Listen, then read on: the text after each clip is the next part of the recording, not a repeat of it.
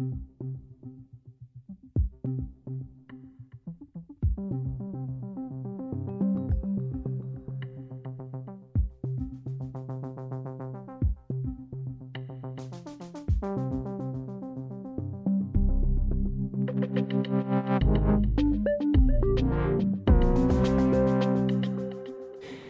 Har nogle uenigheder med Martin Henriksen, men jeg ved, at han er en person, man kan stole på og tale med. Han er et ordentligt menneske, der ikke giver sig ud for at være mere, end han er.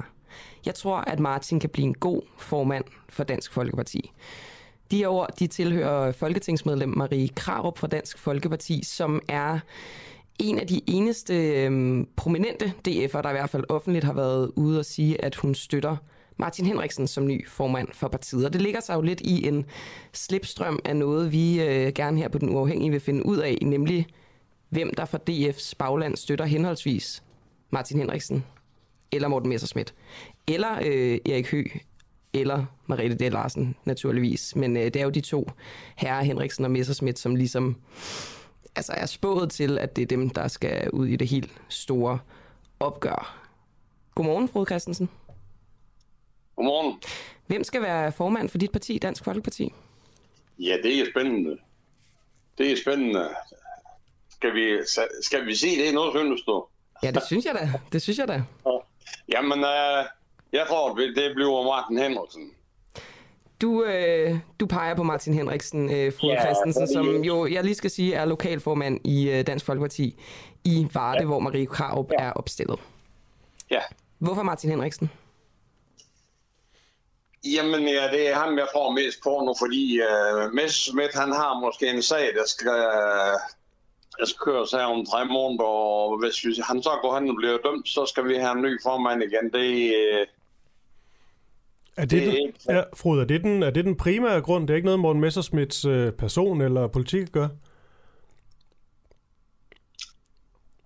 Og Messerschmidt, han har aldrig været min mand. Okay. For, for at sige det rent ud. Kan du uddybe det, Frode? Nej, det, det vil jeg. jeg vil, uh, de er, de, de er en par dygtige mænd, begge to. Men uh, han, han tiltaler mig ikke. Hvad er det så ved Martin Henriksen, som derimod tiltaler dig? Nå, jamen, jeg synes, han... Uh, jeg tror mere på ham. Hvorfor? Og så har han øh, må, måske en mere skab på politik, når det drejer sig om flygtninge. Det, øh, det kan jeg godt lide. Skal jeg forstå det sådan, at du tænker, at øh, Martin Henriksen ligesom tilhører den her omtalte strammerfløj, hvor Messerschmidt er lidt mere blød? Ja, han er for slap i min øjne. Hvad er sådan de, de konkrete forskelle mellem Morten Messerschmidt og Martin Henriksen, når det kommer til øh, udlændingepolitik? Jamen, jeg tror mere på Martin Henriksen, at, øh, at det, han siger, det, det, det står han ved. Hvad er det, han siger? Ja, han, han siger, at, uh, at vi skal have så mange flygtninge herind. Og, og, og dem, der kommer herind, de skal, de skal hjælpes hjem hurtigst muligt. Men siger Morten Messerschmidt ikke også det samme? Nej. Hvad siger han? Jamen, uh, han siger ligesom det, det Socialdemokrater siger. Og hvad er det? Ja, det er, vi, vi, vi skal lade alle komme ind. Og det, øh, det synes jeg. Og det, den, den kunne man godt lige faktatjekke, den påstand, tror jeg. Nå, nå. Jeg siger Morten Messerschmidt, alle bare skal komme ind. Det tror jeg, det, det, tror, tror vi virkelig på det, Frode? Nej, det tror jeg på, men altså, han er, han er, han er slapper i forhold til Martin Henderson. Nå. De har, han har en fremme politik, og den kan jeg godt lide.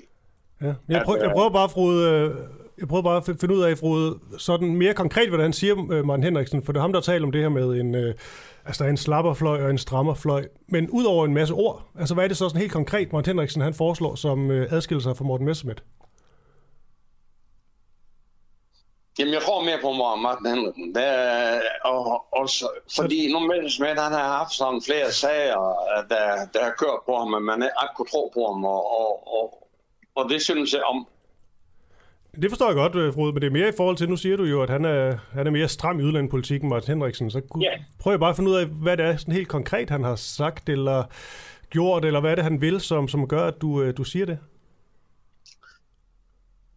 Jamen, øh, jeg tror mere på Martin Hansen. Det han siger, at, at, at, at Er det Flygtninge, de, de, de, skal, de, skal, de skal have lov til at komme til Danmark og hjælpes på, på kort sigt, og så sendes hjem. Eller hjemme i nærheden, hvor de kommer fra. Vi skal have dem herind, fordi det, det giver problemer. Frode Christensen, lokalformand i øh, Dansk Folkeparti i Varde. Du, øh, du siger nu også, ligesom øh, din partifælle Marie Kraup, offentligt, at du støtter Martin Henriksen. Øh, hvad siger de andre lokalformænd? Hvad er din fornemmelse? Er det Martin Henriksen, eller er det Messerschmidt, der er Du stemning for? mener, du, du mener i Varderkredsen, jamen der, der, der er flere meninger, og, og, og, og vi er en formandskab i Varder, som går ind for Martin Hamilton. Okay. Både min, både min næstformand og mig, vi, øh, vi, vi har den indstilling. Frode, hvad, hvad, hvad, Og, og jeg vil så sige, det er jo en skam, Peter Kofod, han, øh, han er tur til at træde frem og ville være formand. ikke ture? Hvad var han bange for? Jamen, det jeg. Det ved jeg, hvad han er bange for. Mm. Det er måske, han, han føler måske, at han er, han er for ung endnu. Det er jo, fordi det kan, det kan jo ende med, at han bliver formand alligevel. Frode, øh, jeg tænkte på, Ja. hvad, hvad, hvad, hvad tror du, at den her krise, som der jo er i dit parti, Dansk Folkeparti, hvad tror du, der, der er skyld i den? Bare sådan din egen vurdering. Jamen, det ved jeg. Der er mere krise i, øh, i DF, som der har været i så mange andre partier. Nu, altså hvis vi kigger Men- meningsmålinger, ikke? der var kæmpe succes, og nu er det ligesom Ja.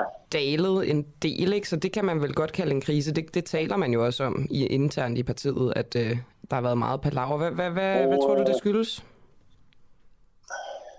Ja, jeg tror, det skyldes, at pressen, de har man slemt til at køre op.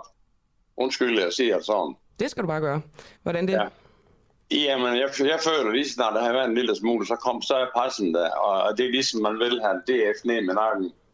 Men kan man ikke også argumentere for, at Martin Henriksen var med til at køre det her op, da han begynder at tale om en strammerfløj og en slapperfløj, og der bliver lækket sådan nogle øh, interne videoer, der bliver talt om øh, fløjkrig, som der så Pia Kærsgaard eksempelvis siger, og Morten Messerschmidt siger, at det var da meget irriterende. det, Det, ja. Nu, nu vil jeg ind i stor diskussion, men jeg, jeg mener også, Pia Kærsgaard, hun, øh, hun har været for åben mundet i den sag her. Okay. Og det startede det start jo egentlig allerede på årsmødet, vi havde, hvor hun øh, vendte tommelfingeren nedad, da Martin Hansen var på talerstolen, og det synes jeg, man kan. Vil du sætte, Og, en, og, ja, vil du sætte flere ord på det, Frode, øh, da hun, øh, da hun vendte tommelfingeren nedad? Hvad tænkte du så? så tænkte jeg, det er jo det er værdigt. Er der plads til den slags i Dansk Folkeparti? Er der plads til en som Pia Kærsgaard? Nej, ikke, ikke længere. Hun har været en dygtig dame og er, stadigvæk, men hun har jo meldt ud, hun er vild mere. Og, og så synes jeg, at hun skal melde sig, melde sig ind, at uh, nu vil hun til at, at, at deltage i politik igen på topform. Det, det mener jeg, det er forkert. Der er jeg enig med Pia Kærsgaard, det har jeg ellers været, men uh, Så, det, du, uh, det er jeg af. så du mener, at hun måske bare skulle trække sig tilbage og så nyde sit øh, otium? Ja, det er min ærlige mening om det. Hun, uh, hun kan være med til at ødelægge en hel masse med det her. Hvordan det? Ødelægge en hel masse? Ja, jeg mener, hun har sagt, hun, øh, hun, hun vil ikke øh, deltage i, i toppolitik fremover, og så lige pludselig, så får hun lyst til at støtte med, Messerschmidt og, og, og vil være en del af grænsekagen. Det synes jeg, det er helt forkert. Så lige her til sidste, undskyld, øh, lige her til sidste, Frode Christensen. Hvis det nu ender med, at uh, Messerschmidt uh, han bliver, han bliver formand, og, og Pia Kærsgaard kommer ja, helt tilbage op i, i, i partitoppen og skal stå for øh, partiets linje igen, har du så nogen plan om at, at melde ud af Dansk Folkeparti? Det tager vi til den tid. Det er modtaget. Jeg kan godt lige, eller der lige have lov til at sige nu, og snakke med om Peter Kofod. Mm. Jamen ham øh, ønsker vi, at han bliver opstillet øh, i Vardekrisen, når der skal være valg her. Det, øh, Maria Krab har jeg meldt ud, at hun ikke vil længere, og, og så skal vi have en ny mand fundet, og vi har bestemt, at det skal være Peter Kofod, der skal opstilles. Hvis han ellers vil. Han er selv udtalt, så han vil godt, men lad os nu se. Lad os nu se til den tid. Tusind tak for det, Frode Christensen, lokalformand i Dansk Folkeparti i Varde. Ja, tak. Således går det i gang. Jeg hedder Christoffer Lind, og du hedder Camilla Boraki. Og vi har en øh, god to timers øh, udsendelse til jer her. Det var det en ret vildt, det lige blev sagt der. At øh, en lokalformand i Varde altså mener, at Pia Kærsgaard ikke længere hører til i Dansk Folkeparti. Ja. Ja da. Gang i den. Vi, øh, vi har en ny kilde på lige om et øjeblik, men lige før det kan vi lige tease lidt for noget, der sker i, øh, i næste time. Sådan lidt sjov historie. Vi har en politiker med, som har været til en demonstration, hvor man demonstrerer imod de her udflytninger af studiepladser fra København. Men samme politiker har også stemt for det her forslag. Ja. Det, det, det, det var en skøn historie allerede Det, på det, det, papiret, det, ikke? det er det, og øh, uden at sætte for mange adjektiver på, så, så er det måske lidt en sparet affære. Ja, og det er cirka 8.30, kan, kan lytte til det. Øh, Jeg tænker, meget mere gider vi ikke sige nu. Det, er- det er bare, bare at lytte med. Fordi vi øh, springer ind i flux til, øh, til næste kilde, for nu skal det handle om, hvorfor at vi er så mange psykisk syge i Danmark. Sundhedsstyrelsen de har netop offentliggjort tal, der viser, at næsten hver anden dansker rammes af en psykisk lidelse i deres liv, og 10% af befolkningen døjer dagligt med konsekvenserne af at have sådan en psykisk lidelse. Jeg taler nu med øh, Mia Christine Hansen, der er formand i SIND, og lad os da bare starte der. Er der flere psykisk syge end, øh, end tidligere? Godmorgen til dig, Mia. Godmorgen, øh, og tak fordi jeg må være med. Øh, ja, altså det siger, øh, hvis man kigger på tallene, øh, så har der jo været en stigning inden for de sidste 10 år, øh, en ret høj stigning. Øh, så ja, det er der. Det er der. Men Ja. så, så er det et gode spørgsmål. Det er jo selvfølgelig også, om det her det handler om, at man øh, diagnostiserer mere. Altså, der var før i tiden har også har været ja, lige så mange psykisk syge. Nu er det bare mere, fordi man putter nogle øh, ja, diagnoser på folk. Ja, altså det kan man sagtens tænke, det måske er, men jeg tror også, vi har fået skabt et samfund, hvor det er endnu sværere at, at være lidt sårbar og være anderledes. Øh, vi har ikke længere mulighed for at, at lave noget, som giver mening i livet altid, hvis ikke det er fordi, man, man får en høj uddannelse eller kan klare et stort arbejdspres. Så, så de der små nicher, som vi før i tiden havde i samfundet, de er jo efterhånden forsvundet helt ud. Nu siger du endnu sværere, Mia, men samtidig kan man sige, det har jo heller ikke været, eller det har aldrig nogensinde været så aftabuiseret at, at have en psykisk sygdom, og der har heller aldrig været så meget tilgængelig hjælp som nu.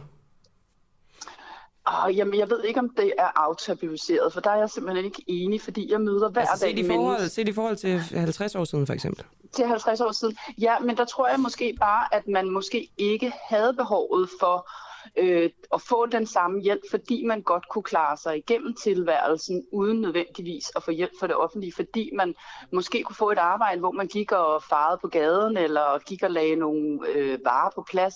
Men, men efterhånden skal man jo have uddannelse, for uanset næsten hvad du laver, skal du sidde i en gravemaskine og grave et hul, skal man jo kunne rigtig meget der. Før i tiden skulle man bare kunne tage en skovl og grave et hul for eksempel.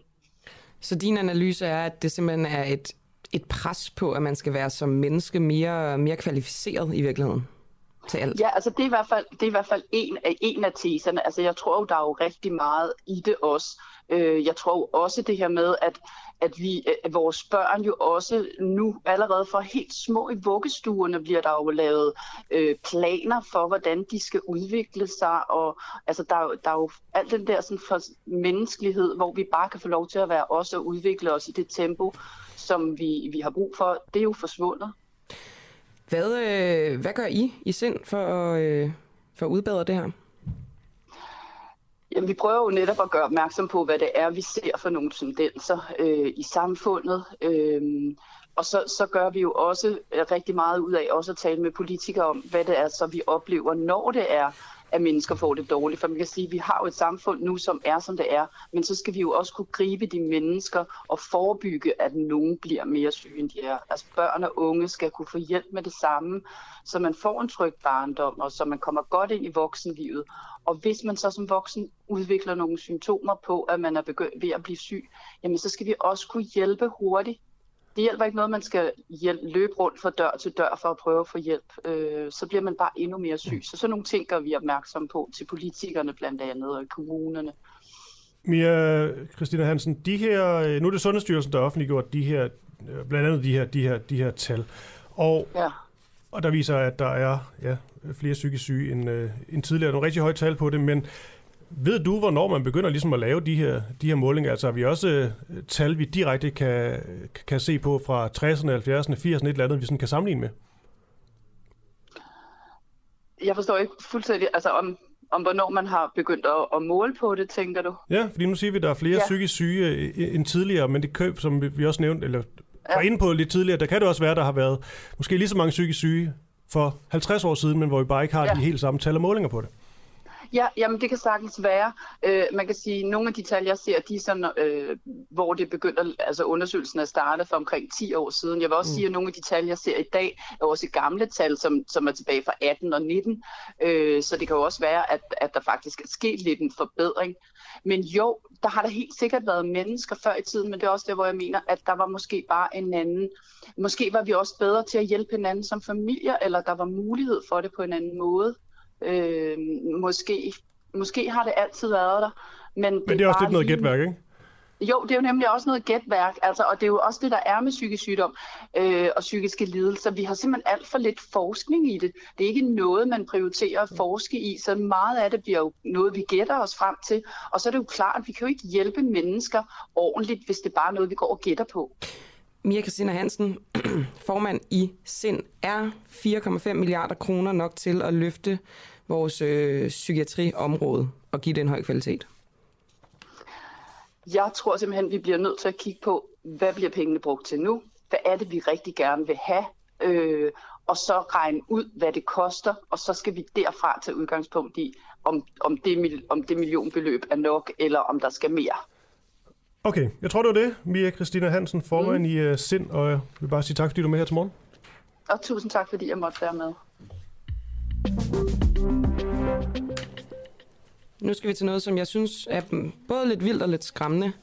Fordi hvor længe har Trafikstyrelsen ignoreret dødsens, med streg under dødsens, farlige godstog på de danske togstrækninger? Øh, en rapport fra øh, Havarikommissionen er gået lidt under radaren i de fleste medier, og det er derfor, vi ligesom har valgt at tage den op her. Fordi den afslører, at dårligt fastspændte togvogne blev ved med at køre over Storebælt. Et år efter at den her øh, fatale togulykke på, på Storebæltsbroen, hvor otte passagerer blev dræbt og 18 blev kvæstet, da en godsvogn altså river sig løs og rammer et, øh, et passagertog, som kører forbi. Og i går, der kom øh, den her havarikommissionsrapport, som ligesom skulle klarlægge, hvad der skete øh, dengang. Og, øh, og der har vi snakket med Andreas Lindqvist, som er journalist på Ingeniøren, fordi han har gravet sig ned i, hvordan det her kunne ske. Øh, og generelt det her problem med de dårligt fastspændte godsvogne.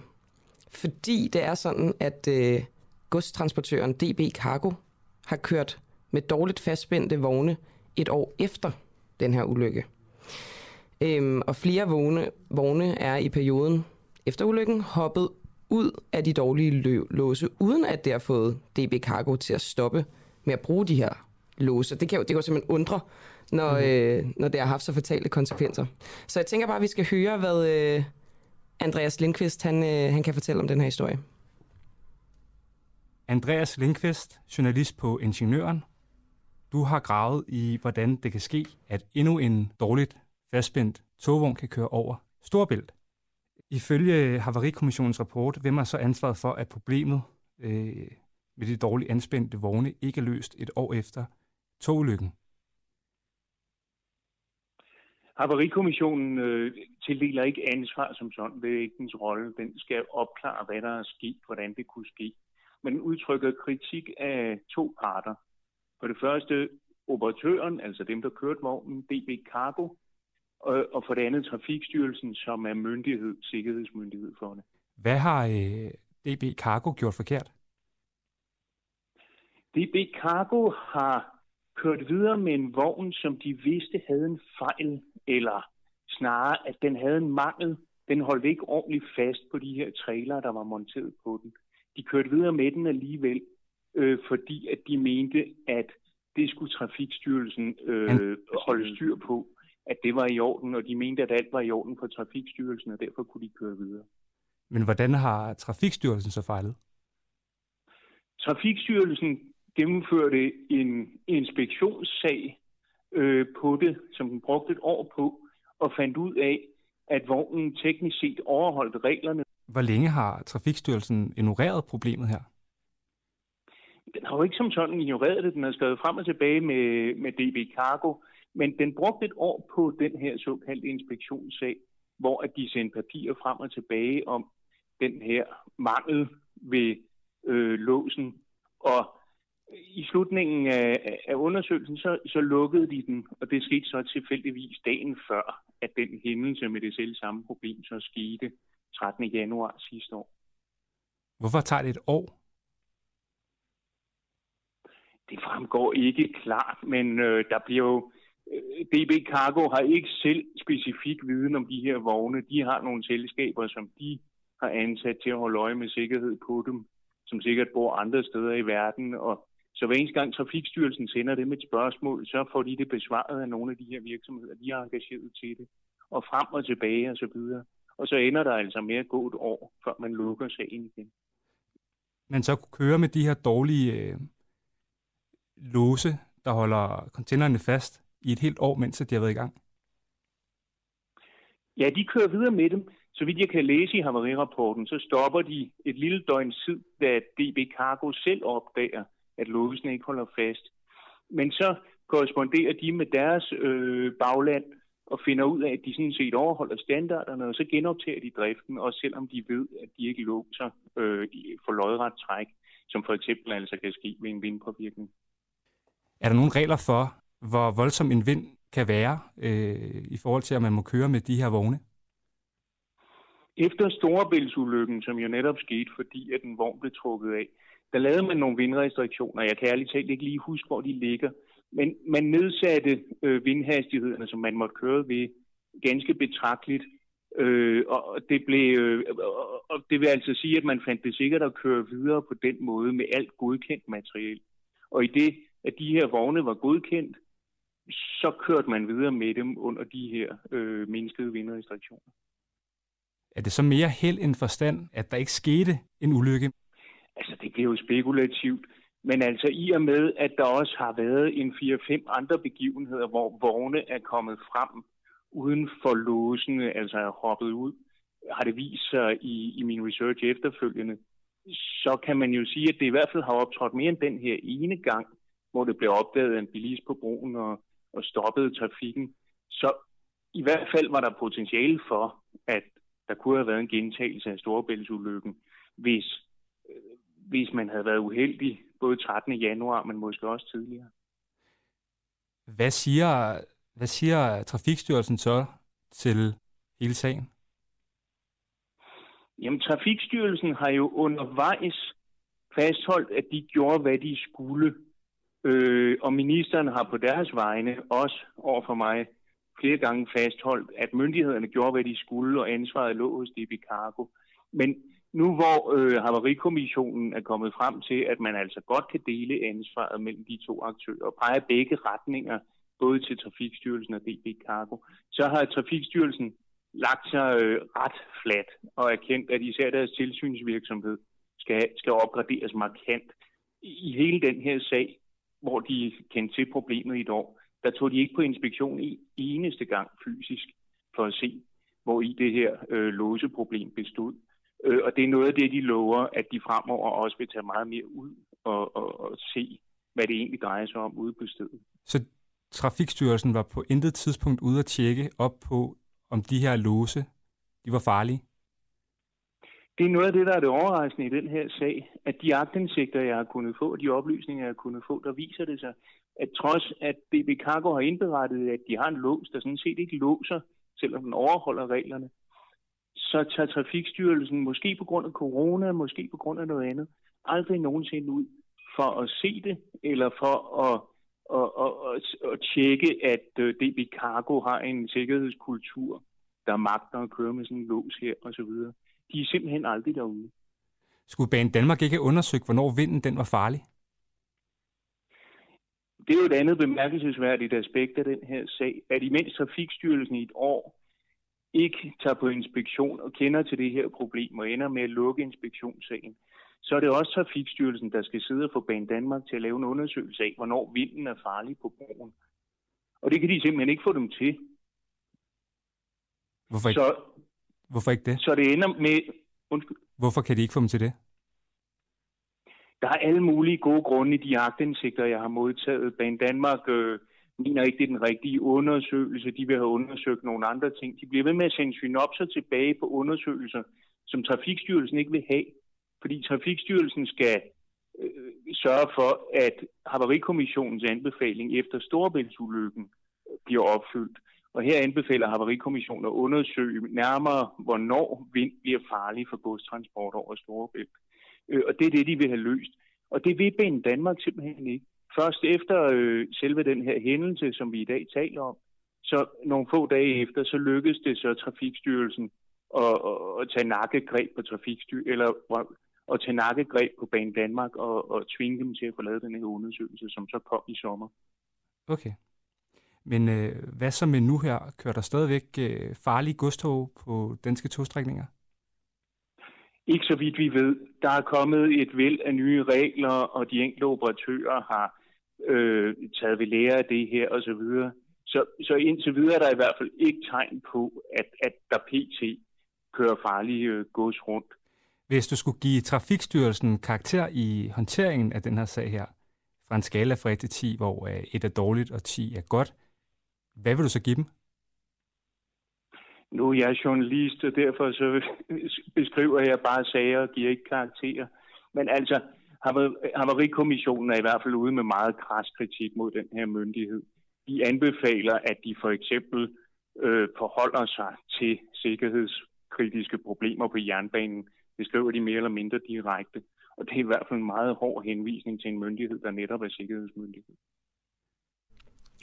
Ja, her var det vores øh, kollega Gustav Prip, som talte med Andreas øh, Lindqvist. Og lige før næste indslag, Camilla, så vil jeg lige prøve at øh, sætte lytterne sådan lidt i gang. Fordi vi taler med øh, Eskil øh, Petersen, som er professor i infektionssygdomme, kl. 8.20. Og vi vil gerne have spørgsmål fra jer. Og det gode ved Eskil er, at han vil altid gerne svare. Også selvom han måske føler spørgsmålene er dårlige, så svarer han altid. Han tager, han tager det hele med. Og øh, vi vil så sige, at der er ikke nogen dårlige spørgsmål. Stil en masse spørgsmål til Eskil. Fordi Eskil, han er også en, der nogle gange bliver sådan...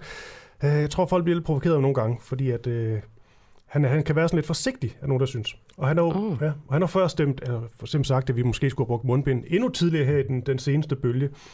Men så er vi så i samme indslag, der talte vi med overlæge Jakob Rosenberg, som sådan bare var ude og sige, at der er ikke noget sundhedsfagligt belæg for at bruge mundbind. Men Eskil... Det er jo lidt for det ret irriterende her på. Ja, ikke? Jo.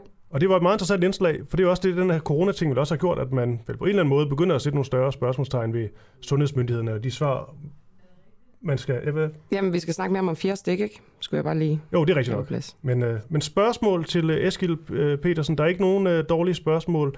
Alt corona-relateret. Han er professor i infektionssygdomme, og han vil meget gerne svare på det hele kl. 8.20. Bare send dem ind på... Øh, 12, sms 1245, skal du mellemrum din besked, 1245 DUAH, mellemrum din besked, eller gå ind på vores øh, Facebook, hvor vi er livestreamer, og øh, skriv noget i kommentarfeltet, og vi tager altså det hele med, som øh, Eskil har sagt, han rigtig gerne vil forsøge så vidt muligt at, at svare på. Og fra det, så over til en, øh, en god overgang der, til en DNA-støvsuger. Jo, jo, jo, jo. Et øh, forskerhold fra Københavns Universitet har lavet en støvsuger, der kan støvsuge DNA ud af luften og altså se, hvilke dyrearter der er i nærområdet. Og det er jo sådan, når jeg læser det her først, så tænker jeg, at mm. den kan suge DNA ud af luften. Smart. Det bliver brugt til noget, øh, noget krim opklaring, ikke? Men så er det det her med de her dyrearter. Altså se, hvilke dyrearter der er i nærområdet. Altså, hvad, hvad skal man bruge det til, tænker jeg bare. Det, det er egentlig det, jeg aller, aller helst vil have, øh, vil have svar på. Så det tror jeg bare, at jeg vil stille videre til dig, Christine Broman, der er lektor, lektor på Globe Institute på Københavns Universitet, og altså leder af det her studie med DNA-støvsugeren. Støvsuge dyrearter, eller se hvilke dyrearter der er i nærområdet. Det er det eneste, man kan bruge DNA-støvsugeren til. Altså det er i hvert fald det, som har været vores formål. Øh, nu er jeg biolog, og jeg arbejder med det, der hedder miljø-DNA. Og øh, det, som er en stor udfordring i biologien, det er at finde ud af, jamen, hvor findes hvilke dyrearter henne. Og det var noget, som jeg rigtig gerne ville hjælpe til med og prøve at udvikle et værktøj til. Og så tænkte vi, jamen øh, vi arbejder med det her miljø-DNA, som for eksempel er DNA, du kan, hvis du tager noget vand fra en sø, sekventerer DNA i det, så kan du finde ud af, hvad for nogle for eksempel fisk har afsondret deres DNA ned i vandet i den her sø. Øhm, og bruge det til at kortlægge, hvad for nogle fisk var der i søen. Og så tænkte vi, jamen, hvad er ekvivalenten på landjorden? Øhm, jamen, det er jo luft. Luft omgiver jo alting. Øhm, og så tænkte vi, jamen øh, hvorfor delen er der så ikke nogen, der har prøvet de her miljø-DNA-metoder på luft? Og simpelthen støvsuget dyrs DNA ud af luften, og så bruge det som et værktøj til at finde ud af, hvor findes dyr henne. Kan du ikke lige forklare, øh, Christine, sådan en lemming som mig, øh, hvorfor det er vigtigt at vide, hvilke dyr der er hvor? Jo, altså hvis vi nu skal gå sådan helt ud i tangenten, så står vi jo midt i en biodiversitetskrise.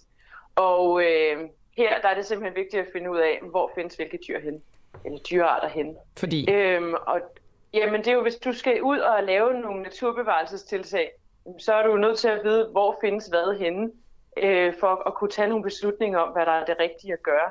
Så det kunne fx være troede dyrearter inde i dybe, dybe, dybe regnskove. Jamen, øh, hvis du går derud, det vi gør i øjeblikket, der vil vi så gå ud i de her regnskove og så prøve med vores egne øjne at se, hvor findes for eksempel sapiren henne. Det kan være lidt svært, fordi den er selvfølgelig ikke sådan super, øh, altså den er måske lidt sky, ikke? den er ikke sådan en, der sådan gnider sig op af os, når vi kommer ud i regnskoven. Og hvis du har stået i en regnskov, så ved du også, at du ser ikke ret langt fremad. Øhm, der, der er meget tæt øh, bevoksning, og der er meget tæt øh, vegetation. Øhm, noget andet, man kunne gøre, det er at gå ud og prøve at lede efter dens fodspor. Men det er jo selvfølgelig også noget detektivarbejde. Noget, som jeg så har haft gjort øh, over de sidste år, det er, at jeg har simpelthen været ude i regnskov og brugt mig selv som, skal vi kalde mig, menneskelig lokkemad for blodsugende iler.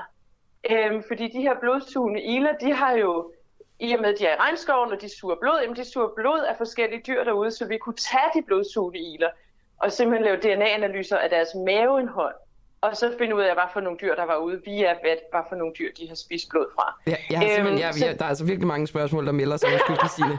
Altså, ja, men så, så det vi så tænkte, det var, at der må være, altså hvad hvis vi kan finde på et værktøj, som, øh, som ligesom kan komplementere de her metoder, fordi det er et problem at finde ud af, hvor findes de her dyr henne, selvom det er store dyr, som en tapir for eksempel.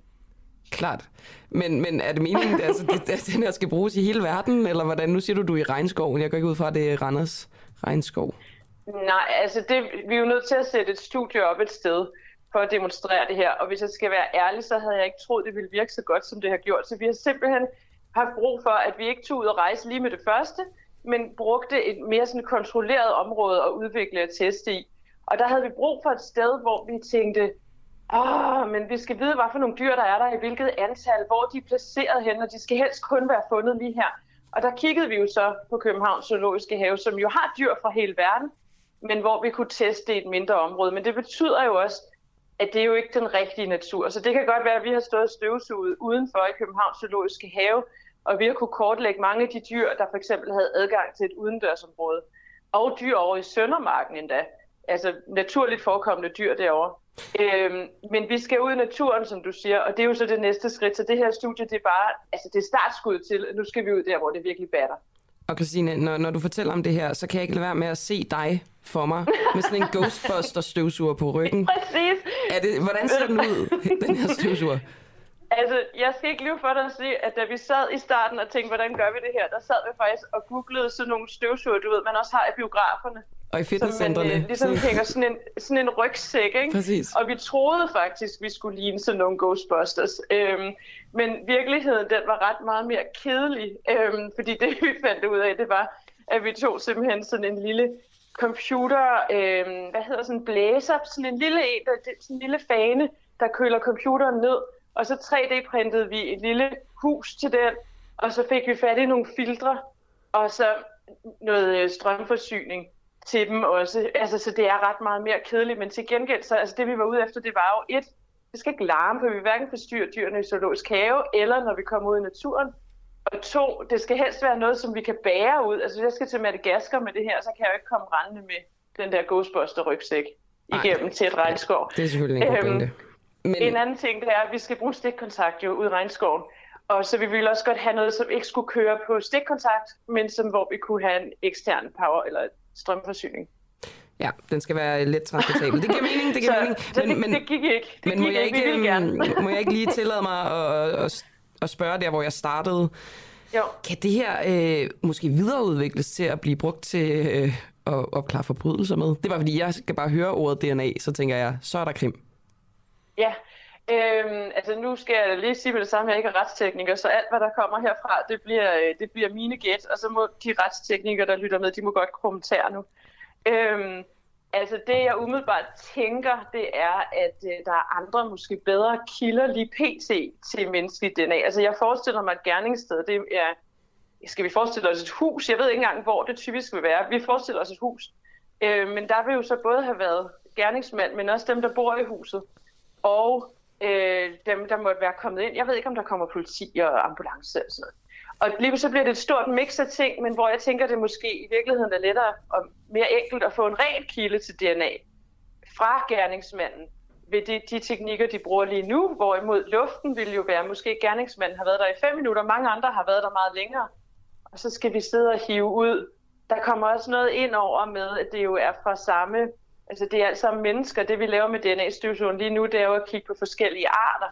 Så det der med i det her samsurium med støvsuget DNA fra et gerningssted, og prøve at finde ud af, øh, hvem der så var gerningsmand. Det ved, jeg, jeg, jeg kender ikke så meget til det, men jeg, jeg vil umiddelbart tro, at vi lige skal teknisk lidt videre end, øh, end hvad vi kan gøre med støvsugeren. Okay, så øh, der må jeg blive lidt skuffet, men, men det andet, du, du snakker om, det lyder, det lyder altså rigtig spændende. Ej, det var Christine Boman, som øh, du er lektor på Globe Institute på Københavns Universitet, og har altså ledet det her studie, hvor man har opfundet en DNA-støvsuger. Tusind tak, fordi du var med. Selv tak. Du lytter lige nu til Den Uafhængige. Danmarks måske mest kritiske, nysgerrige og levende radio. Hvis du har en god idé til en historie, så skriv til os på Facebook eller send os en mail. Adressen finder du på hjemmesiden.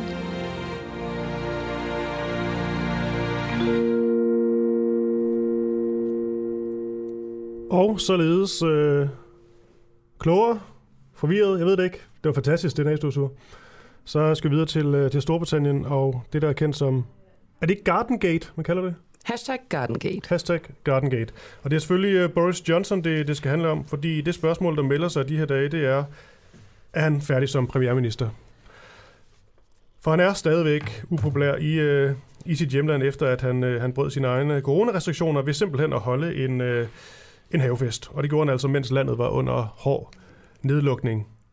Og øh, nu er opbakningen til Boris Johnson altså også vagtende i det britiske konservative øh, parti. Vi øh, har nu en Nilas øh, Dalgaard Hanskov med. Han er korrespondent i Storbritannien for øh, politikken. Og Nilas, jeg bare starte der. Er der nogen i det konservative øh, parti, som øh, fortsat øh, støtter den gode øh, Boris Johnson, og godmorgen til dig? Godmorgen. Ja, det er der. Øh, man skal huske på, at Boris Johnson øh, er en mand, der kan vinde valg, øh, og det er det, der betyder mest for de fleste. Det betyder mere for dem at blive genvalgt, end øh, hvorvidt alle coronarestriktioner er blevet øh, overholdt til punkt og prikke. Øh, og Boris Johnson, han gav Labour det største valgnederlag siden 1935, for bare to år siden. Så der findes helt klart stadigvæk folk i det konservative parti, der tror, at han er den rette. Og man kan ikke bare lige øh, erstatte Boris Johnson med en, øh, en anden mand eller kvinde fra, der fra højre? Altså, der er øh, nogen, der mener, at de selv kan erstatte ham. Øh, blandt andet finansminister Rishi Sunak og udenrigsminister Liz Truss. Men, øh, men de er ikke det samme sådan, øh, forhåndskendskab i befolkningen, som Boris Johnson havde, da han blev premierminister. Og, og det er muligt, de kan blive gode øh, premierminister, men de er ikke så kendte nu, og det vil, få, vil have svært ved at, at føre en valgkamp øh, på samme måde, som Boris Johnson har. Men det er helt klart, at, at der er altså en meget, meget voksende utilfredshed i det konservative parti, og, og, og folk snakker jo nu åbent om, hvorvidt han kommer, om han kan overleve. Men det virker jo lidt til, at Boris øh, Johnson, han, øh, han har ret mange liv. Han er måske også ret god til ligesom at køre alt det her ind med, med, med charme, så når han gør et eller andet, der, der er slemt, så, øh, så tager man måske lidt, øh, lidt lettere på det. Er det spin ikke lykkes i den her omgang? Altså, det kan være, at han er ved at have brugt sin, uh, sin, uh, sin ni liv, eller hvor meget man har. Mm. Uh, han, han har altid været rig, rigtig, rigtig dygtig til lige meget, hvor store problemer han, han var i at komme ud af dem. Uh, netop fordi, at folk, der er rigtig, rigtig mange, der grundlæggende bare godt kan lide ham. Altså, han, han virker som en sjov person, synes mange, og, og derfor har han haft længere snor. Uh, men nu begynder det ligesom at røre ved noget, som folk ikke vil acceptere, fordi at uh, der har været en rigtig, rigtig hård nedlukning, og folk deler jo historier omkring, hvordan at de ikke kunne deltage på det her, de her tidspunkter, hvor at festerne fandt sted, kunne deltage i deres øh, egne forældres begravelse, eller besøge syge familiemedlemmer. Altså, der var virkelig hårde, hårde restriktioner på daværende tidspunkt, så derfor føler folk jo, at de mennesker, der lavede reglerne, ikke selv overholdt dem, mens de forventede, at andre overholdt dem. Ikke? Så der er et sæt regler for dem, og et andet sæt regler for folk, der bestemmer. Nilas, altså jeg, jeg, jeg sidder sådan og tænker på, hvis jeg melder mig syg på mit arbejde, så går jeg jo heller ikke ud og, og fester om aftenen, fordi så dum er jeg jo ikke. Det er jo, jeg kan bare ikke forstå, øh, hvorfor han, han gør det her. Han må vide, at det er en kæmpe chance. at han dum, eller troede han, han kunne slippe afsted med? Altså nogle gange, når politikere laver de her ting, jeg, jeg kan simpelthen ikke forstå det. Altså, hvad, hvad, hvad tror du? Altså, øh, jeg tror ikke, han er dum, for det første. Men jeg tror, at øh, der, og man skal huske på, at det er jo primært ansatte i Downing Street, der har, øh, der har festet, øh, og, og i mindre grad øh, premierministeren selv. Men, men det er rigtigt, det er jo det er virkelig svært at forstå, at, øh, at man kan opføre sig sådan. Altså, det, øh, jeg vil sige, hvis man skal prøve at lave sådan en, en, en, en, en, en at, at tage dem i forsvar, eller for, prøve at forstå, hvorfor de kunne føle, at det her det var rigtigt, så er det vel det der med, at man måske har arbejdet 18 timer øh, i døgnet øh, per, hver eneste dag i øh, mange, mange måneder, for at hvad de selv har set sådan, og få britterne igennem den her svære periode. Så de har på en eller anden måde måske følt, at, at de havde ret, øh, Øh, til at også at have øh, en, en, den, og, og smage den søde, søde del af tilværelsen også. Altså, at der har været sådan en eller anden bunkermentalitet, at man har lukket, været lukket inde der og været igennem en, en voldsom oplevelse sammen, og at derfor var nogle særlige regler, der galt for dem. Men, men altså, jeg kan jo godt høre selv, når jeg prøver at forklare det øh, på deres vegne, at det ikke rigtig lyder voldsomt overbevisende. Nila Stalgaard øh, Heinskov, kommer Boris Johnson til at gå af på baggrund af det her, ja eller nej? Tja, jeg vil ikke, det, altså, det, det har været så utrolig uforudsigeligt de sidste år, britisk politik, så det vil være tåbeligt at begynde at spå om det, men det ser virkelig skidt ud. Tak for det, øh, Nilas, som øh, altså er korrespondent i Storbritannien for politikken. Velbekomme.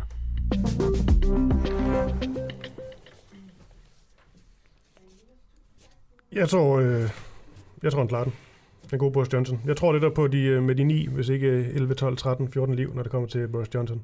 Labour har deres øh, højeste meningsmåling siden 2013. Så jeg tager det andet standpunkt, Kristoffer. Jeg tror, han, øh, han klarer den ikke. Hmm. Og med det, så skal vi øh, til... Altså, det er faktisk en lidt øh, en sparet sag, det her. Vi skal se på, hvorvidt klimabevægelsen, de selv skaber klimaangst. Og øhm, det gør vi ved at se på nogle, øh, en, en kampagnevideo, de lavede op på de øh, sociale medier, men som de så fjernede igen. Fordi kort fortalt, så valgte klimabevægelsen omkring nytår at lægge en video ud på deres Facebook-side, som handlede om, at de mener, at øh, klimaminister Dan Jørgensen, han nøler med sin klimaindsats. Og i videoen her, der bliver den nævnt øh, blandt andet, at der ikke har været nogen som helst reduktioner med ham som, øh, som øh, minister. Vi kan lige prøve at høre en øh, bid fra den her. Det går rigtig godt. Vi er på den rette vej. Vi har leveret øh, cirka en tredjedel af de reduktioner, der skal leveres. Ja, det lyder jo godt, men må desværre betegnes som en løgn. For at indfri vores klimamål, skulle vi have reduceret med 2 millioner tons CO2 om året. Det, der hedder en lineær reduktion. Indtil videre burde det altså have været 4 millioner tons. 2 millioner i 2020 og 2 millioner i 2021. Ministeren får det til at lyde som om, at vi har indfriet en tredjedel af det løfte. Men siden 2019, hvor regeringen trådte til, har vi ikke set nogen som helst reduktioner. Ja, det var så videoen her. Det, der så øh, gør det interessant her, det er, at øh, vi her på Den Uafhængige, vi valgte ligesom øh, klimabevægelsen for noget dokumentation for denne her øh, påstand om, at der ikke har været nogen som helst reduktioner med Den Jørgensen som øh, minister. Og efter vi bad om den dokumentation, så blev øh, videoen simpelthen taget øh, ned fra, øh, fra Facebook. Og øhm, heldigvis har vi nu øh, koordinator og ansvarlig for SOMI i klimabevægelsen øh, i Danmark, Ariel Storm øh, Luk- Luksinski, med her. Og lad os bare starte der, Ariel. Hvorfor tog I den her video ned? Og godmorgen. Ja, vi tog den ned, fordi... Øh, ja, godmorgen. Vi tog den ned, fordi at, øh, der simpelthen var... Den var ikke så præcis, som den skulle være, øh, ifølge vores standarder for, for den slags. Øh, og helt, helt teknisk så er det fordi, at det er ikke helt rigtigt, at Danmark ikke har reduceret noget, siden regeringen trådte til, fordi øh, i, i 2020 og i coronaåret, så øh, faldt vores, øh, vores udledninger faktisk og vores forurening. Øh, men det er jo ikke Dan Jørgensens fortjeneste, kan man sige, at, at øh, vores udledninger faldt i netop det år. Øh, Men hvorfor ikke, ikke lige, mener, det, det ja, hvorfor ikke lige tjekke op på det, inden I lagde den her video? Øh, jamen, fordi hvis vi tænker jo på de politiske aftaler og de, de konkrete indsatser, som Dan Jørgensen har gjort, dem ved vi jo ikke har været, øh, der ikke har været nogen af. Altså, der har i hvert fald ikke været nogen, som har påvirket vores forurening her og nu, øh, og det vidste vi jo forvejen. Men det er rigtigt nok, hvis man går ind på Energistyrelsens hjemmeside, så kan man jo se, at, at vores, øh, vores forurening er faldet på grund af det her med corona. Og det lyder egentlig ret, øh, ret nemt, tænker jeg jo bare. Det kunne vi jo godt lige have gjort. Ja, og det er helt rigtigt. Altså, det skal vi også gøre næste gang, og vi skylder jo selvfølgelig vores medlemmer at, at have de her ting på plads. Øh, og det vil vi simpelthen også gøre næste gang, altså sørge for øh, lige her mm. i jule, at, at, det, at det er på sin plads næste ja, gang. Ja, for vi er vel enige om, at sådan en øh, klimabevægelse her, som også selvfølgelig går øh, kritisk til, øh, til regeringen og Dan Jørgensen osv., altså I har jo virkelig brug for at have styr på fakta, og det indhold, I lægger ud, det er faktuelt. Det er helt rigtigt. det er helt rigtigt, og vi har et ansvar, ligesom at, at selvfølgelig, at ministeren også har et ansvar for ikke at, at lave klimaopspind og, og vildlede befolkningen omkring Danmarks klimaindsats. Har I, Så det, det er egentlig, har I egentlig lavet et opslag, hvor I har, har undskyldt og forklaret jer, sagt undskyld til Dan og sagt undskyld til jeres medlemmer? Nej, det har vi ikke. Hvorfor ikke det? Er det ikke vigtigt det at selv. opmærksom på, at man må gå ud fra, at der er nogen, der har, øh, har set den, ligesom? Det kan jo være, at de er blevet fejloplyst. Ja, det er helt rigtigt. Øh, nu kan man så sige, at vi kan, vi kan linke til det her, øh, det her indslag, som I har lavet i dag, øh, og, og hvor præcisionen ligesom fremgår. Nå, men det, øh, men det, er, jo, det, er, jo, det er jo os, der har lavet det. Er det ikke... øh, Jamen, jeg tænker bare, om det ikke er jeres ansvar at, at oplyse. Det er vores ansvar, og vi kan godt uh, skrive det her indslag ud på vores kanaler og uh, sige, at uh, der var, vi, vi har lavet den her præcision, men jeg kan ikke love, at der kommer en helt ny video uh, op nødvendigvis. Uh, det, der sker, det er jo næste måned kommer der en ny uh, skattereform, hvor regeringen igen vil prøve ligesom at blive med, uh, og vi, er, vi, vi er nødt til ligesom at tage det næste skridt uh, i den her politiske kamp for, for en, en, en retfærdig uh, klimapolitik i Danmark. Hvad, hvad, havde det med, øh, hvad har det med det her at gøre, det du lige sagde? Øh, det, det betyder jo bare, at øh, vi er et lille sekretariat, der skal have, have en kæmpe opgave, så jeg kan ikke love, at der kommer en video op i morgen eller, eller på noget sådan tidspunkt, men jeg, jeg vil gerne bringe en korrektion øh, omkring det. Men I har haft øh, rimelig god tid til det nu, har I ikke det? Nej, det har vi ikke. Der kommer som sagt en, øh, en, øh, en, en, en forslag til en skattereform i næste måned, og politikerne de er allerede godt i gang med at, med at uh, diskutere de første detaljer, og det er vigtigt, at vi er rigtig ops på den her skattereform, fordi at, uh, den har afgørende betydning for, for indførelsen af blandt andet CO2-afgifter, som er et, et nøgle, nøgle Og- og så på grund af det, så kan og du det, ikke- det arbejder vi med konstant Okay, så- på, på sekretariatet nu, så det er ligesom det, der, der optager så rigtig meget. okay, det er vores tid. fint. Men så på grund af det, så kan I simpelthen ikke lige øh, lave en video eller skrive en, en hurtig pressemeddelelse ud om, at, øh, at det, var, øh, det var faktuelt forkert, det, det I ud. Ja. Og, nej, okay. Vi kan godt, vi kan godt, vi kan godt se at skrive på en pressemeddelelse, det kan jeg godt, øh, det kan jeg godt øh, love jer. Okay. Jeg tænker bare, det kunne være godt, fordi lige i, i klimasagen, så er fakta vel unægteligt enormt vigtigt. Noget andet, jeg også kommer til at tænke på, fordi vi har, øh, ja. vi har et, øh, ligesom et tema om, om det her klimaangst. Og man kan sige, nu, nu kunne alle lytterne jo høre på lyden i den her øh, video, at det er sådan meget dystert. Oven i mm. det, der kommer I så med, med, med, med, øh, med oplysninger, som, som er simpelthen stærkt overdrevne. Har I i klimabevægelsen ikke et gigantisk ansvar for at have fakta fuldstændig på plads, når der Øh, øh, ja. findes så mange unge mennesker med klimaangst? Øhm, altså, der, der er to dele af de spørgsmål. Altså, for det første, de er ikke gigantisk overdrevne. Det er en position, der har at gøre med, med corona-året øh, og vores, vores energiforbrug der. Så det, det vil jeg ikke sige, det er gigantisk overdrivelse. Øh, så det, til det substantielle i de spørgsmål. Jo, vi har et ansvar, men øh, jeg synes, at primært ansvar ligger selvfølgelig på vores politikere for at lave en, lave en politik, som ikke gør, at folk bliver angste. Altså simpelthen lave en politik, der gør, at folk bliver håbefulde omkring fremtiden. Fordi de kan se, at regeringen tager de rigtige øh, værktøjer i brug. De kan se, at øh, regeringen gør noget for at nedsætte kødforbruget. Nogle af de Men, ting, men, men prøv at høre, I, I spiller jo, altså det må du indrømme, I spiller jo på en masse patos, en masse violiner. Altså I, I lægger jo ikke bare kolde fakta ud. Det gør I så slet ikke, fordi I også øh, sagde urig, urigtige fakta, men, men vil du ikke give mig ret i, at I jo I, I, I spiller også på de her følelser? Altså, klima, klimakrisen er følelser. Det er hvor liv på jorden, det Men har I så ikke også et ansvar for, at, at unge mennesker bliver klimaangst? Nej, altså vi har et ansvar for at fortælle sandheden omkring de, de enorme katastrofer, der er på vej, og det, menneske, det betydning, der har for menneskeliv. Og hvis det ikke påvirker følelserne, så ved jeg ikke, øh, hvilket, hvil- hvordan ens øh, moralske kompas ser ud. Og så er vi jo netop tilbage ved sandheden, som I jo altså, havde lidt, lidt problemer med, kan man sige. Ja, det er helt rigtigt. Lige her til sidst, øh, Ariel, nu fik vi talt om, hvad I, hvad I så kan gøre herfra, og så snakkede vi om, om det skulle være en Zoom-video eller en, øh, en pressemeddelelse. Det er selvfølgelig helt op til jer. Men jeg tænker, klimabevægelsen har vel en Facebook-side? Ja. Kan du så ikke bare sådan, i det du lægger røret på lige om et minuts tid, gå ind på den, og så bare lige uh, skrive sådan en undskyldende dementi og sige, vi lavede så en fejl her, vi har en, en rettelse, og vi tager, vi tager ansvaret på vores skuldre, et eller andet. Jo, det, det kunne jeg godt. Øh, det kunne godt. Jeg vil gerne re- øh, for eksempel referere til det her interview. Altså, det er jo sådan, det er jo lidt en teknisk øh, somi ting, men altså, man, man deler typisk også noget indhold, man deler typisk også en, en artikel eller noget, når man, når man laver et opslag. Øh, og det kan jeg jo for eksempel gøre med den her artikel her, som, eller den her, det her indslag her, som jeg lavede. Så det kan vi gerne se på at lave på vores somi.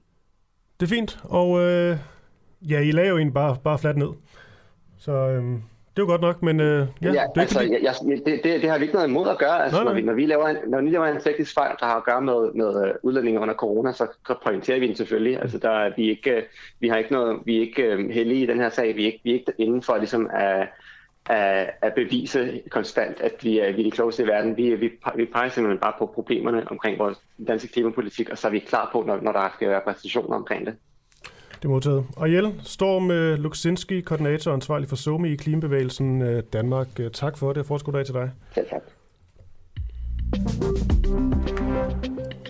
Vi bliver ved klimaet, Christoffer. Ja, hvad skal vi? Vi skal til øh, Aalborg Portland, fordi øh, det har vi jo haft nogle øh, forskellige interviews om, det her store øh, cementfirma, og øh, spørgsmålet er jo, om Dan Jørgensen han lyver, når, Aalborg, når han påstår, at Aalborg Portland forpligter sig til mindst 660.000 ton CO2-reduktioner. Skal vi ikke spille den reklame, som giver mig en lille smule eksem i ørerne, når jeg hører den, men, øh, men som også er meget god til at illustrere, øh, hvem Dan Jørgensen han ligesom er i den her klimating. Vi tager lige en tur med Dan igen. Da jeg var knægt, der brugte jeg det meste af min fritid på at løbe øh, rundt nede ved Langesø på Nordfyn og kigge på fugle, samle ulegylp, fange salamander. Den interesse, kærligheden til naturen, den har fulgt mig lige siden. Det var det, der gjorde, at jeg meldte mig ind i Socialdemokratiet. Jeg har nået min det var grænse. det, der gjorde, at jeg kom tæt på Du bliver nødt til at fade. nu begynder han med Svend Må, jeg- må jeg godt lige bande det øjeblik? Det gør jeg lige. Ja. Den der fucking jingle. Det der underlæg, det kan jeg simpelthen ikke. Ding, ding, ding, ding. Uha. Ja, det er en meget glad reklame, som, øh, som Dan Jørgensen har fået lavet. Oh, nej, nu, væk med ham. Nå, øhm, altså, den her øh, aftale med Aalborg Portland, den har Dan Jørgensen jo turneret sådan lidt rundt med og været, været ganske stolt af, fordi at, øh, at han ligesom kan sige, at Danmarks mest forurenende virksomhed kan reducere deres CO2-udledning. Øhm, men spørgsmålet er, er det overhovedet en, øh, en aftale? Det har vores øh, kollega Mathias Weiss spurgt juraprofessor Peter Pag fra Københavns Universitet, som har skrevet altså en helt phd afhandling om netop øh, regeringens aftale med Aalborg Portland. Fordi det, der er lidt interessant i den her aftale, det er, at skulle Aalborg Portland bryde det her med øh, de CO2-reduceringer, som de har forpligtet sig til, så er der ikke nogen konsekvenser.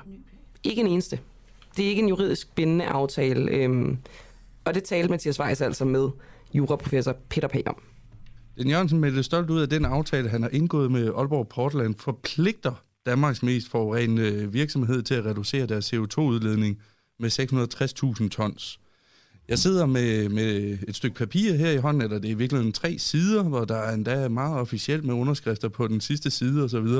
Men Peter Pag, øh, juraprofessor ved KU med speciale klimaaftaler, kan du ikke øh, prøve at sætte mig lidt i, hvad er det egentlig for et stykke papir, jeg sidder med her?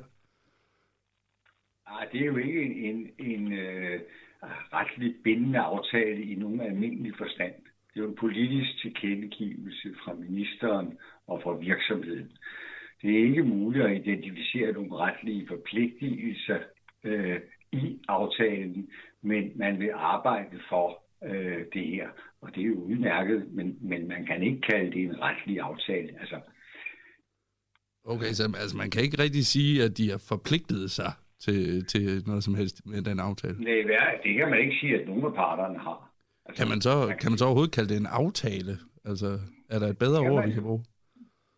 Det kan man godt, men, men man skal bare ikke bilde sig ind, at der er nogle retlige forpligtelser øh, koblet på. Altså, man kan sige, at, at, at det tjener jo mest til at vise omverdenen, at man vil arbejde for et bestemt formål. Og hvis man så laver sådan en fint papir og skriver det under og ser meget alvorligt ud, så, så vil der jo være mange, der øh, opfatter det som meget vigtigt. Men mm. man kan ikke, hvis man ser på teksten i det papir, sige, der står andet end mest øh, for at få taget billeder, øh, om at man arbejder for en god sag. Ja, okay. Alright. Så det er, det er mere bare et udtryk for noget, de er sådan enige om, eller hvad skal man sige? Ja, det ved jeg ikke. Altså, øh, altså, det vil nok være svært for nogle virksomheder at sige, at de modarbejder forsøg på og, og bestræbe sig på at reducere udledningen af drivhusgasser. Det tror jeg ikke, man kan finde ret mange virksomheder, der vil gøre. Så det er jo det, de har sagt, det vil de også gerne gøre. Og øh, altså, den ramme, som så, altså det, der står i samarbejdsaftalen, det kan jeg ikke se, kan forpligte øh, nogle af parterne. Øh, af, med den tekst. Jeg kan, der, der er ikke nogen retlig forpligtelse. Man kan sige, at der er en politisk, eller man kan spørge, hvorfor jeg så gjort det, men, men, men, men jeg kan ikke se, at der retligt kan udvides nogen forpligtelser af den tekst. Okay.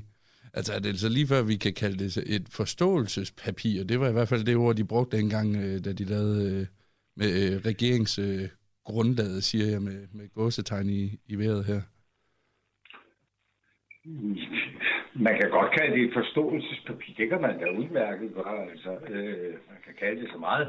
Ja. Altså, Nå, men jeg spørger mere bare, fordi hvad får, hvad får Aalborg Portland ud af det her? Altså nu siger du, at de, de fleste, de færreste virksomheder vil sige, at de aktivt modarbejder grøn omstilling, men, men hvad, altså, de må vel også få et eller andet ud af det her, hvis de ikke er blevet tvunget til noget via aftalen? Jeg tror ikke, at, at de er tvunget øh, til noget. Altså, jeg tror, at, og det kan jeg jo ikke vide, men, men for Aalborg Portland kan der jo være en interesse i, at øh, man øh, er opmærksom på, at det giver nogle særlige udfordringer for Aalborg Portland, og man vil gerne have regeringens støtte, øh, og muligvis også øh, bistand til, til at øh, få løst nogle af de øh, teknologiudviklinger, der skal til, for at man kan reducere øh, udledning for Aalborg Portland. Så jeg synes ikke, det er særligt. Altså det er helt naturligt, at man er interesseret i det fra øh, Aalborg Portland, og det er også naturligt, at regeringen gerne vil gøre noget ved det. Men man kan bare ikke sige, at, at det fremstår jo altså med den her aftaleform, som om det er, er noget mere, end det reelt indeholder. Mm. det er selvfølgelig noget nemmere. Altså, man kan ikke sige, at vi har snakket sammen og synes, at det vil vi arbejde for. Det får man jo ikke øh, journalister til at komme og, og, og tage billeder af og rapportere fra. Øh, man skal helst vise, at der er sket noget særligt, og det bruger man så papiret til. Har du ikke rigtig set, der står noget i det papir, som man kan sige er særligt? Okay. Jamen altså, okay, og nu, ja, nu er det jo så også Danmarks mest forurenende virksomhed og sådan noget, så der blev taget nogle billeder, og vi, ja, vi sidder jo stadig og snakker om det flere år efter. Øhm, er, der, er der andre lignende aftaler, som i virkeligheden er, ja, bærer de samme mangler? Øh. Man kan jo ikke sige, at de bærer en mangel. Altså, man kan jo ikke, for, altså, problemet er, at man kan jo ikke forpligte sig i det system. Altså, det man lige skal være klar over, det er, at Aalborg Portland er jo det, man kalder en kvotevirksomhed. Det er altså undergivet en regulering af, hvor meget drivhusgasser de må udledes øh, med kvotedirektivet, og der kan de så, hvis de reducerer øh, under den udledning, så kan de sælge kvoterne. Øh, hvis de ikke kan klare sig med den kvote, så er de nødt til at købe kvoter på det europæiske kvotemarked. Det, det er det retlige ramme for Aalborg Portland, og det kan den her aftale ikke lave noget om på på Nej. nogen måde. Nej, okay. Men, men er der andre øh, lignende aftaler med, med andre danske virksomheder så? Altså har regeringen gjort det her med, med andre også?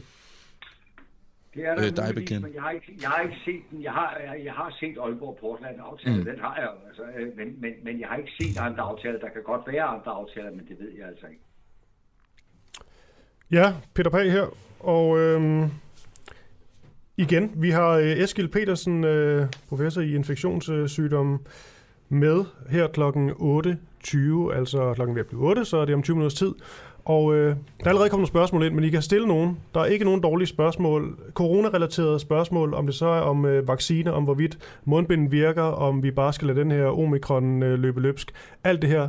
Eskil Petersen, han øh, vil gerne svare på, på det hele så, så godt muligt. Og øhm, så har, har vi en lille opfølger på en, øh, på en historie, vi lavede. Var det, ja, det var tidligere på ugen. Det var i tirsdags. Yes. Ja, et ret interessant øh, interview, hvis jeg selv skal sige det, vi lavede der. Fordi øh, Venstres Ungdom har jo fået kritik fra flere fronter, blandt andet fra selve statsministeren, over en kampagne, som de har lavet. En Lock Her Up-kampagne. Og øh, Mette Frederiksen kalder det altså amerikanske tilstand. Og DSU har også været ude og sige, at det, det synes de er noget værre pjat. Og så havde vi så formanden for DSU med os i radioen, Frederik Vad, til en snak om DSU's egne kampagner. mm. som jo også har været, hvad skal jeg kalde det? Du kaldte det vist friske. Jeg kalder dem friske. Øhm, blandt andet har de jo lavet sådan en øh, plakat, som hedder Tømmermænd i Lykkeland, som illustrerer en ja, meget tømmermændsramt Lars Lykke, flankeret af blandt andet Peter Brikstofte med noget, øh, noget vin i hånden. Og øhm, den øh, prøvede vi jo så at forholde ham til, om han synes, at øh, den var okay. Og det, der er lidt spændende ved det, det er jo, at man stadig kan købe plakaten på deres hjemmeside. Ja, fordi det der jo skete, det var jo, vi jo lige konfronteret Frederik med... Vi fik ham så ind til bare til at sige, at denne her øh, plakat tog en afstand fra. Men så viser vi så, Frederik, hvad? At du kan jo gå ind på DSU's hjemmeside, og så kan du købe sådan en plakatpakke, hvor, øh, hvor man så købte de her plakater. Og så, jeg vil lade os bare spille klippet lige om et øjeblik, hvor han jo lover, at det kan man ikke længere. Men lad os lige se, om vi stadig kan det. Men jeg prøver lige at spille klippet med, med Frederik fra ITSS. Jeg vil gerne tage afstand fra, øh, hvad skal man sige, øh, den, øh, hvad skal man sige, systematiske øh, kampagne, vi kørte øh, i en periode på en 5-6 år mod Lars Løkke Rasmussen, som ikke handlede om, om politik, og som ikke var som, ikke, som måske var satirisk første gang, vi gjorde det, men som bestemt ikke var det anden, tredje og fjerde gang, og som jo spillede på et, et rygte eller en fornemmelse, der var nogle steder om, at han havde et problem med alkohol, og det synes jeg, det synes jeg er, øh, ja, det, det, det skammer jeg mig over på vegne af min organisation. Okay, det er i hvert fald uh, klar tale fra uh, formanden for, for DSU, uh, Frederik Vade. Men jeg sad bare lige og stussede noget, fordi jeg gik ind på DSU's uh, hjemmeside i går. Ja. Øhm, og der kan man jo gå ind på noget, der hedder Plakatpakken. Ja. Og der kan man sige tilføj til kur, det kan jeg gøre nu. Og der ja. kan man købe de her plakater, endda flere af dem, blandt andet den her tømmermænd i Lykkeland. Ja, det, virker, det kan godt være, det virker absurd, men, men det som jeg sagde i starten, det var, jeg synes, at det er mængden af materiale, vi har lavet om Lars Lykkes påståede alkoholisme, der er problemet. Altså den første filmplakat, vi lavede om ham, det er den, der hedder Kloven, hvor han ligger på et bjerg af, af dåseøl. Den kan man også købe. Den kan, ja, den kan man købe, og den synes jeg var fuldstændig spot on lige i øjet. Mit pointe er bare, vi skulle nok ikke have lavet nummer to og nummer tre. Jeg kan simpelthen ikke forstå, Frederik, hvad, hvis du tager så stærkt afstand fra, at I siger, at de har dårlige, øh, dårlige ry, og, og det stikker for ja. meget af, og så videre, også med, med, med Mette Frederiksen-plakaten. Det er jo meget, meget nemt for dig at gøre det her utilgængeligt, så man ikke kan købe det. Hvorfor i ja. al verden, hvis det er så vigtigt for dig, og det kan ja. jeg høre, det er, ja. hvorfor ligger det stadig tilgængeligt, så man kan købe det? Ja, men det er et godt spørgsmål. Øh, altså, jeg, øh, jeg vil gerne overveje, om det skal fjernes øh, fra... Hvorfor altså, har du brug for at overveje det? Jamen, det er fordi, at, at øh, som jeg sagde før, lige i forhold til det, der handler om kampagnen mod Lars Løkke Rasmussen, der synes jeg ikke, at det er det konkrete budskab. Jeg synes, det er, det er mængden, som er udfordringen i den sammenhæng. Og der skal jeg lige finde ud af, hvilken af de tre plakater, vi har lavet med ham, skal vi lade stå. Fordi jeg synes, at, at en af dem fortjener at være tilgængelig. Jeg synes, at de har Og hvad med tømmermænd i Lykkeland? Bliver den fjernet? Ja, ja det, det, øh, den, bliver højst, ja, den vil nok blive fjernet. Det vil jeg gerne give tilsavn om. Den vil jeg fjerne. Og Camilla, nu er jeg lige gået ind på DSU's øh, hjemmeside, dsu.net, og jeg er gået ind på det, der hedder Vare, plakatpakken. Kan du ikke afsløre, hvorvidt man stadigvæk kan købe den? Det kan man. Man kan tilføje til K. Vi har selvfølgelig, selvfølgelig også købt nogen, tænkte vi. Jo, jo. Det var noget med, at, øh, at, at grund til, at de stadig havde dem liggende, sagde Frederik Vad i interviewet, at der var rigtig mange satiremuseer derude, som gerne øh, ville have fingrene sådan en. Jeg ved ikke, hvor mange satiremuseer der er derude, men det er i hvert fald et af argumenterne. Men at vi kan i hvert fald se, at øh, Frederik Vad ikke har, øh, har leveret det, han lovede endnu. Det, altså, jeg, jeg vil gerne lige have fat på Frederik, så kan vi jo høre ham, hvad hans, øh, hvad hans egen tidshorisont for det her ligesom, ligesom er. Ja, jeg tænker, vi lige prøver at ringe til ham i løbet af, af morgen, gør vi ikke det? Det synes jeg. Super.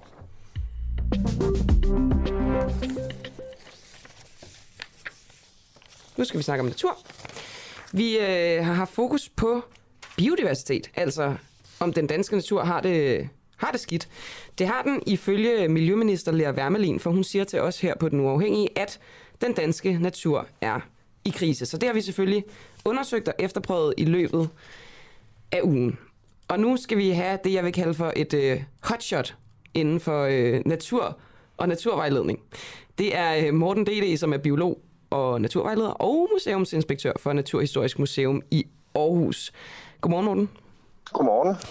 Er der en, øh, en troet dyreart, for nu at starte lidt positivt, en troet dyreart, som vi er lykkes med at redde i Danmark?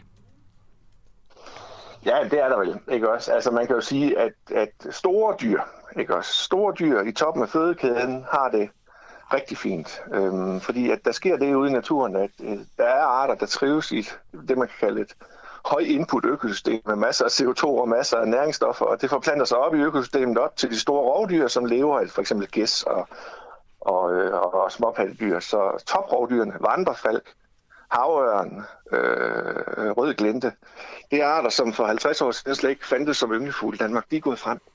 Så der er absolut arter, der trives i den danske natur. Og hvem har det ikke så godt med det her CO2-show? Det har så alle de andre. Det er så alle de andre, kan man sige. Ikke Og, også? og hvem, er, de hvem, er, arter- hvem er der størst far for, at vi mister? For nu at blive lidt Jamen konkret. rigtig mange, ikke også? Øh, Vi kommer til at miste rigtig mange sommerfugle, rigtig mange insekter, rigtig mange planter. Altså man kan jo sige, at det bedste bud, vi har, det er at 30 procent af vores arter generelt i Danmark. Vi har 37.000 arter. 30 procent af dem har det egentlig rigtig godt i det her moderne kulturlandskab, hvor der er masser af CO2, som planter kan leve af. Det er jo, det er, det er jo, det er jo noget, der driver planter, og så er der masser af næringsstoffer. Det kan planterne også godt lide, og varme og vand. Og så er der 70 procent, der mistrives. Det er det bedste bud. Hvilke, øh, eller måske skulle jeg hellere... Ja, kan, kan du ikke fortælle mig nogle dyrearter, som er døde? Jo, uddøde. Jo, det kan jeg sagtens.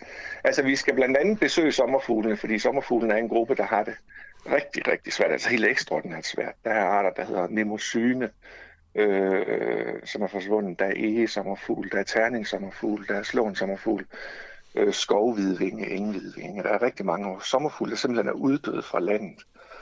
Øh, og nogle af vores store humlebier er uddøde, felthumle og kløverhumle for eksempel. Øh, så det er rigtig dumt i det her land at være stort insekt. Egehjortene for eksempel er også uddød. Morten, det, det, altså, når de her, øh, for eksempel sommerfuglene dør, eller bierne har det Mm. svært, eller andre insekter, hvis ja. vi sådan skal flyve lidt op i helikopteren, hvad er det så, der er dårligt ved det for, for Danmark? Hvorfor, eller spurgt på en anden måde, hvorfor er det vigtigt for os, at vi har et, et, et rigt dyreliv på den måde? Det er en politisk beslutning.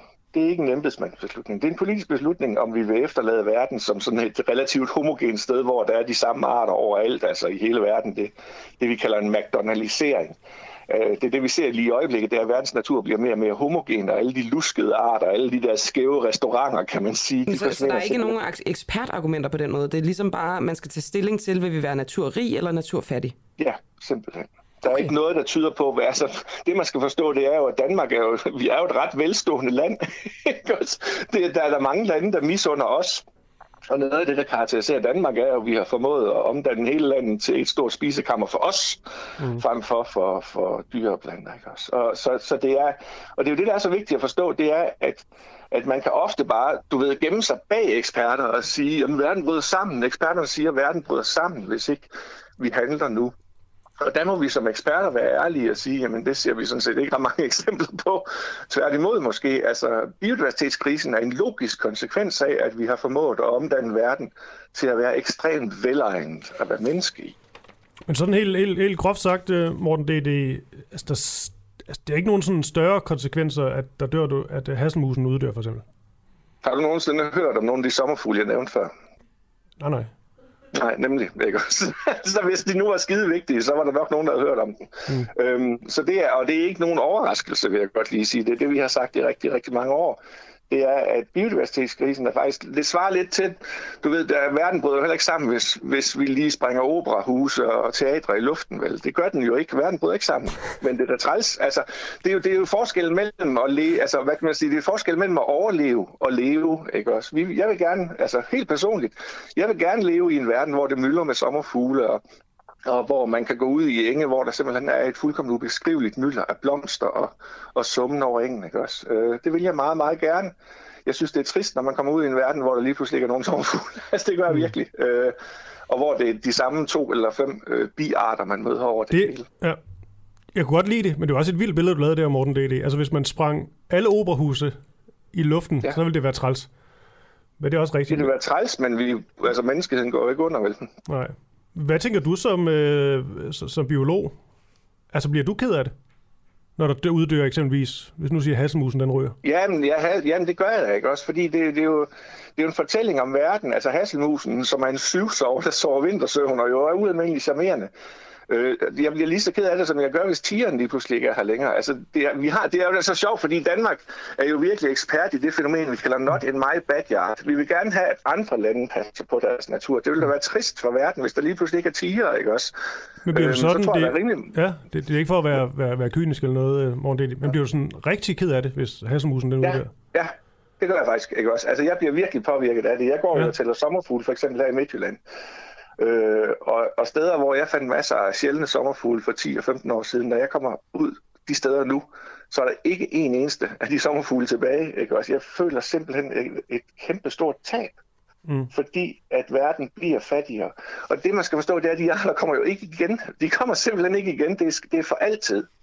Det bliver det, man kan kalde en affortryllet verden. Så jeg, kom, jeg kommer ud, og så det sidste, det eneste, jeg møder, det er de almindelige arter, jeg også kan møde hjemme i min have. Det, altså, det, det Men- synes jeg, ja. det er et, øh, det er et voldsomt tab. Men så lige, lige ko- kort fortalt her til sidst, Morten, det er det. Lea Wermelin, hun, øh, hun skriver til uafhængige, vi står i en naturkrise for tusindvis af Mhm. dyre plantearter i fare for at, øh, at uddø. Så er det jo måske ikke sådan den kyniske fornuft, der taler, men mere sådan øh, følelserne i forhold til Lea Wermelin. Det virker meget, øh, jeg skulle til at sige, apolitisk, men er, er Lea Wermelin og dig dybest set helt enige så? Jamen, jeg vil tro, at vi er enige, ikke også? Men det er klart, at jeg har jo, hvad skal man sige, jeg har nok lidt mere på spil, fordi jeg kender de her arter. Altså, forstå mig ret, ikke også? Altså, øh, og min opgave er jo i- at være, i virkeligheden, når jeg oplyser politikere om det her, skal jeg jo være nøgtern og sige, at det er ikke menneskehedens overlevelse, eller Danmarks overlevelse, der er på spil her. Men det er, et spørgsmål, det, er jo, det er jo netop det, der er hele pointen. Det er jo et spørgsmål om politik. Det er jo et spørgsmål om, hvad er det for et land, vi vil leve i? Og gør vores politikere nok, Morten D.D.? Det har de aldrig gjort, men de er da begyndt at gøre det nu. Det er de, de er da begyndt at gøre noget ved det nu. For første gang nogensinde, altså. Så, så på den måde, der kan man sige, at måske har det i virkeligheden virket over for politikerne, at vi simpelthen siger, at det her, det er politik. Så oh. altså en, øh, en smule håb for biodiversiteten, Morten D.D. Tusind tak. Og Ja, velbekomme. ja, jeg vil til at sige, Morten DD ikke bruger til æren DD, men øhm, Den har jeg heldigvis aldrig hørt før. Er du Er det rigtigt? sjov, Christoffer? Jamen altså. Kæft, mand. ja, det var det, det kunne blive til. Ha' det godt, morgen. I lige måde. Tak, hej. hej. Nu er jeg hyldet helt ud af den. Og ved du hvad, i drengene fra Angora, hvad han bliver kaldt? Eran DD. Nej. Han bliver kaldt for Eran DD. Okay. Jeg stopper nu. Hvad skal vi overhovedet nu? Trump. Yes. Tror jeg. Øh, fordi spørgsmålet er, om øh, den gode Trump, han er ved at gøre sig klar til at blive genvalgt i 2024. Fordi han ligner jo ikke lige frem Donald Trump. En, øh, en fyr, der har i sinde at bare læne sig tilbage, nyde sine penge og sit, øh, sit otium. I stedet der har han så øh, lanceret et nyt socialt medie, som han selv kan være centrum for. Og der holder han altså øh, ofte de her rallies, som han er ret kendt for. Øhm, for de kandidater, som tror på det her med, at han siger, at øh, præsidentvalget sidste gang blev stjålet fra ham, mm. simpelthen. Øhm, og det er, jo, det er jo lidt spændende. Noget, der også er spændende ved Trump lige nu, synes jeg, det er jo øh, det her med angrebet på, øh, på kongressen sidste år, ikke? Hvor, hvor meget mm. han ligesom kan stilles til ansvar for det. Det skal vi prøve at få svar på, og øh, derfor har vi den gode øh, David Træs med. Journalist, forfatter, USA-kender, alt muligt. Men altså ikke endnu. Vi venter lige på det. Sådan er det jo med vores teknik. Jamen, det har I hørt mange gange før, det der med, at vi har en telefon ind og ud af studiet. Og lige nu, der øh, prøver vi at få fat på David Træs. Du er ellers en elegant øh, overgang. i regien. Det ved jeg, men jeg sidder her med frygt i øjnene, fordi jeg kunne se, du prøvede at lægge op til David, og han, jeg kunne så også se, at telefonen ikke var med. Men, men det, det, jeg synes, det, jeg synes, der er spændende, det er, at øh, muligvis så bliver Trump altså stillet for en rigsret, og så kan han få op til 12 års fængsel, Christoffer, og så er det jo svært at være præsident i 24. Lad os lige vente en lille smule på, at David Træs han er med, og så tage en lille overflyvning på andre nyheder.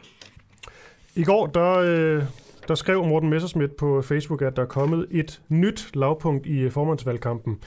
Messerschmidt, han skriver, at Ekstrabladet har modtaget en lydoptagelse fra et af DF's lukkede gruppemøder, hvor Messerschmidt og Pia Kærsgaard i 2019 giver Pernille Vermund, citat, et par knuppede ord med på vejen. Han skriver, at historien angiveligt skal handle om, hvordan han taler grimt til og om kvinder, og at historien er suppleret med et par af Martin Henriksens støtter, som fortæller, hvad der efter Morten Messmiths bedste overvisning er løgn. Så mere drama, mere kaos øh, for Dansk Folkeparti. Det bliver, øh, det bliver en saftig sag, det her, tror jeg. Altså, han har jo virkelig ellers gjort sig umage, den gode Messerschmidt, for at holde sig ude af alt drama. Har ikke ville stille op til sådan, øh, hvad skal man sige, kandidatdebatter og så videre. Men øh, nu bliver han altså hævet ind i det. Det er spændende. Yes. Måske kommer det frem, hvad, hvad han egentlig har sagt. Det gad jeg da. Jeg har snuppet en uh, nyhed I hvert fald godt vide. Mathias Tesfaye, han er blevet grillet nede i, øh, i EU på en ret voldsom måde, synes jeg. Øhm, fordi vores øh, udlændinge- og integrationsminister, han øh, stod altså skoleret i Europaparlamentet om den her omdiskuterede danske asylpolitik, som jo er jo blevet sådan en smule verdensberømt, Kristoffer, for at være ganske stram. Det er i hvert fald det, mm. som, øh, som de andre nede i EU synes. Og øh, så deltog Mathias Tesfaye altså i en høring i Europaparlamentet øh, i går, for at svare på, på spørgsmål om den her danske asylpolitik.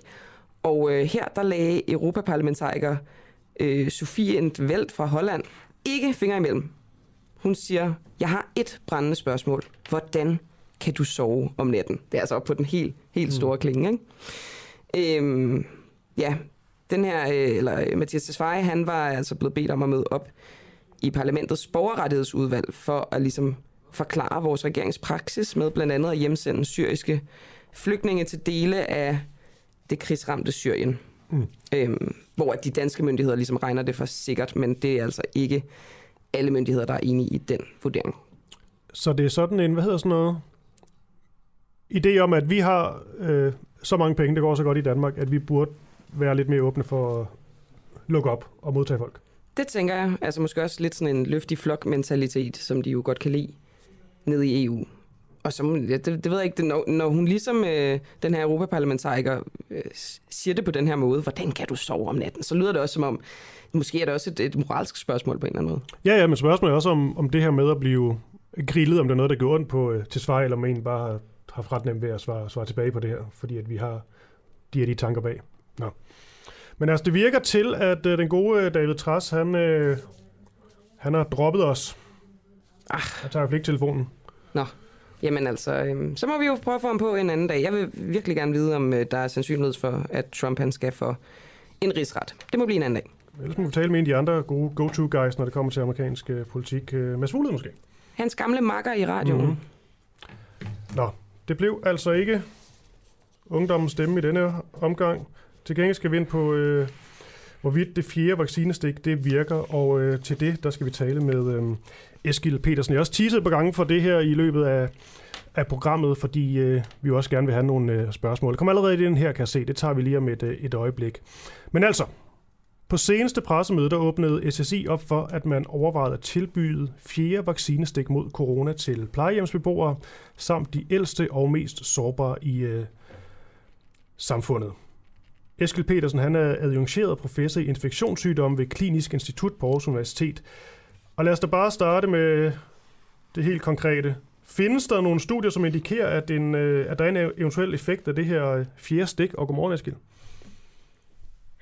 Nej, det, er, det gør der ikke. det var dejligt klar tale. Hvorfor i alverden gør man det så? Jamen, det er nogle teoretiske overvejelser, og det er jo øh, primært israelerne, der har været meget hurtigt ude med at øh, give tredje stik tidligt, og nu er de så overvejet at give øh, fjerde stik. Men så vidt jeg kan læse mig til det i pressen, så er det endnu ikke besluttet, at man vil gøre det i øh, Israel. Og baggrunden er jo, at øh, man kan se, at immuniteten efter tredje stik måske ikke dækker helt over for øh, omikron. Og så er spørgsmålet, hvilke værktøj hvilke værktøjer har vi så at uh, tage, tage brug, hvis uh, et tredje vaccinestik uh, ikke uh, ser ud til at være godt nok, hvis immuniteten efter det tredje stik for eksempel uh, for, forsvinder efter en 3-4 måneder. Hvad skal vi så gøre? Ja. Nu er du jo adjungeret professor i infektionssygdomme, Eskil Petersen. Hvordan har du det med teoretiske overvejelser? Jamen, jeg kan jo bedre lide konkrete data. Uh, man kan jo forestille sig rigtig meget uh, teoretisk, men, uh, men det er bedre at vide, uh, at det her det rent faktisk er en, uh, en god ting at gøre. Og det, øh, som jo også kommer, kommer frem, når man læser den israelske presse, er jo, at man har øh, sat det her øh, i ventepositioner i stedet for, så udfører man nu studie på 150 sundhedsarbejdere på et af deres store sygehuse, og så ser man, hvordan de reagerer på et fjerde stik. Og det er den slags studier, vi er nødt til at have for at se, hvad er det, der sker, når man giver et fjerde stik, hvor meget får vi boostet immuniteten efter tredje stik, og hvor lang tid holder den immunitet, som vi så opnår, øh, hvor lang tid holder den så. Hvad vil du mene er sådan det, det, det klogeste at gøre? Skal man lige se, hvordan det eksempelvis går i, øh, i Israel eller anden, andre steder med det her, det her fjerde vaccinestik, før vi uh, tager nogle beslutninger herhjemme, eller, eller giver det god mening at, at prøve at komme, komme i gang med det? Nej, det giver god mening at, at, at vente. Der var også en pressekonference fra det europæiske lægemiddelagentur her den 11. januar, hvor man gik ud og sagde, pas nu lige lidt på, fordi vi ved, at hvis vi giver for mange vaccinestik for ofte, så øh, får vi faktisk ikke den booster, som vi har forventet. Og det, så det er jo altså også en, øh, det, det europæiske lægemiddelagentur, som går ud og siger, hør nu her, vi skal lige tænke os om, inden vi går ud og gør det her. Mm. Eskil Petersen, vi har gjort det her før, og øh, du, du plejer at være med på den. Altså, vi, øh, vi tager nogle, øh, nogle spørgsmål fra, fra lytterne. Også dem, som... Øh, ja, det er fint. Ja, der er nogle gange nogen, der synes, du er sådan lidt for forsigtig af den slags, men du, vi, vi tager det hele med. Alle spørgsmål er, er gode spørgsmål i dag. er du med på det? Jamen, jeg siger, hvis der er noget, jeg ikke kan svare på. det er rigtigt. Lad os bare prøve. Øhm, lad os bare tage det første her. Dua Ja, det er selvfølgelig, fordi det hedder NBS'en. Øh, er det rigtigt, øh, når Lars Bøje på Facebook skriver, at ifølge SSI, så dækker tredje stik af vaccinen kun effektivt en måned cirka? Øh, jeg ved ikke, hvem Lars Bøje er. Det er fra, og det fra Nye Borgerlige politikere. Nå, okay.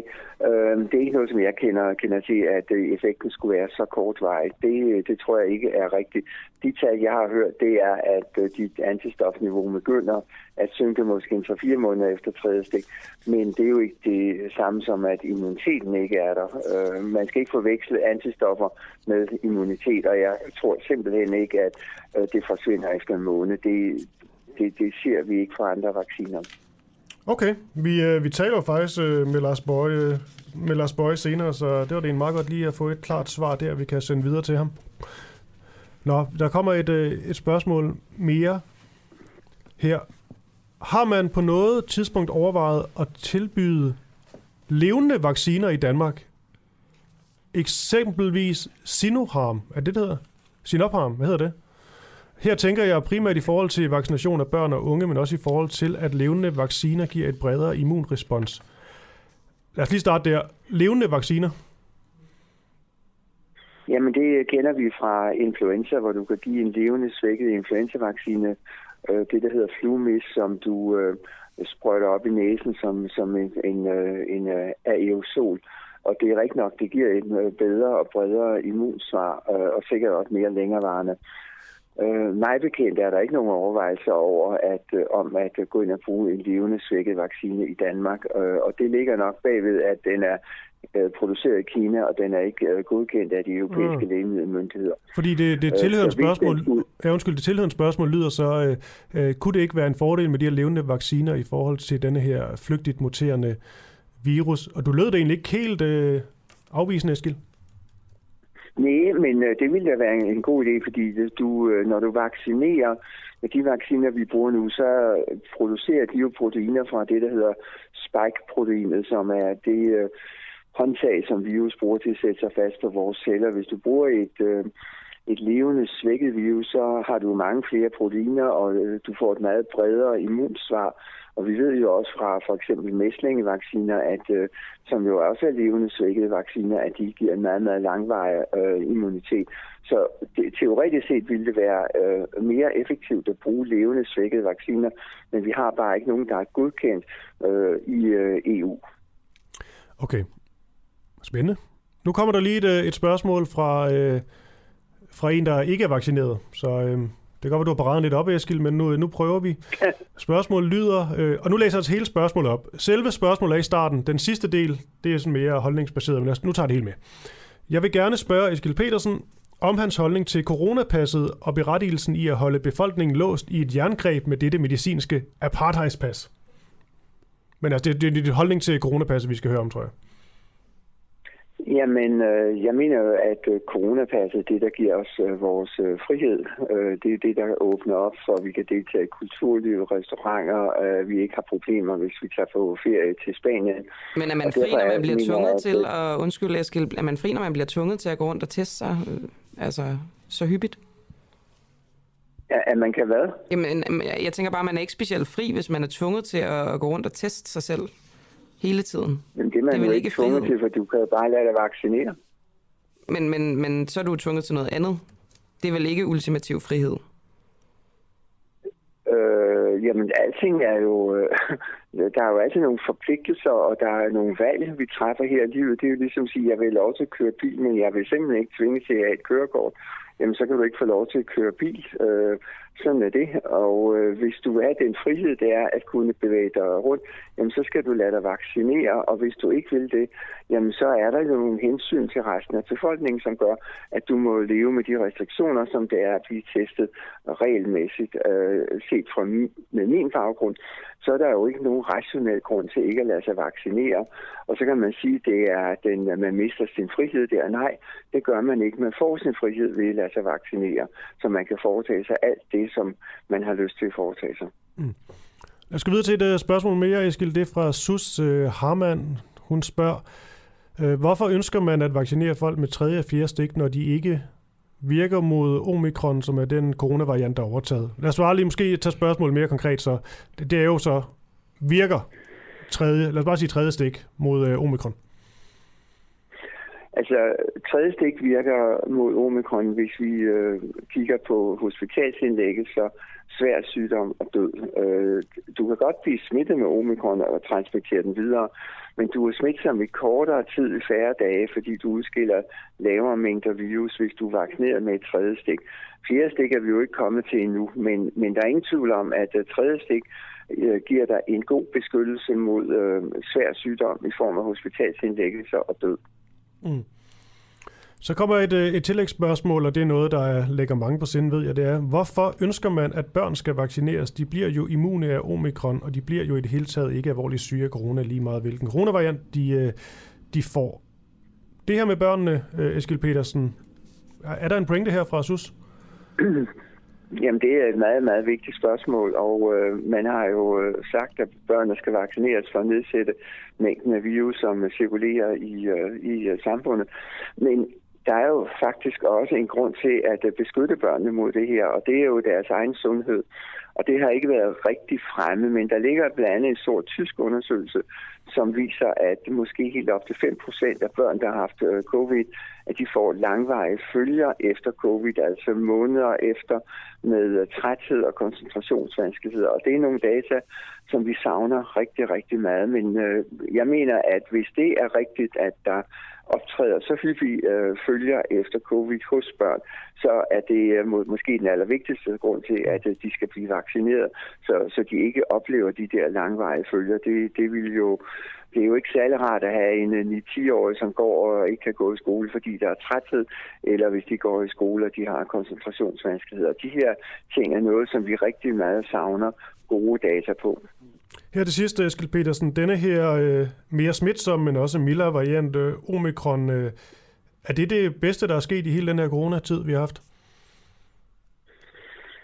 Det er jo meget svært at sige, men man kan i hvert fald sige, at øh, når vi kigger på øh, belastningen af sundhedsvæsenet efter omikron-smitte, den, den ser ud til at være mindre, og øh, på den sidste pressekonference, tror jeg, det var Simmerstue, der var op med at sige, øh, øh, ude og, og, og sige, at risikoen for at blive indlagt for intensiv, hvis du øh, blev smittet med omikron, måske var kun 20 procent af, hvis du blev smittet med delta.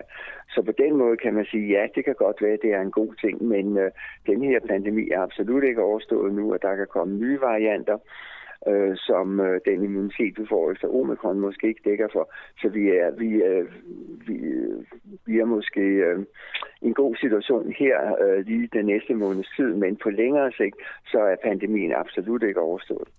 Okay, Eskild Petersen, adjungeret professor i infektionssygdomme ved Klins Institut på Aarhus Universitet. Tak fordi du kunne have dig med, og fordi at du har lyst til at svare på øh, alle de her gode spørgsmål fra vores øh, lyttere. Du er velkommen. Hej. Ha' en god dag. Lige måde. Ja.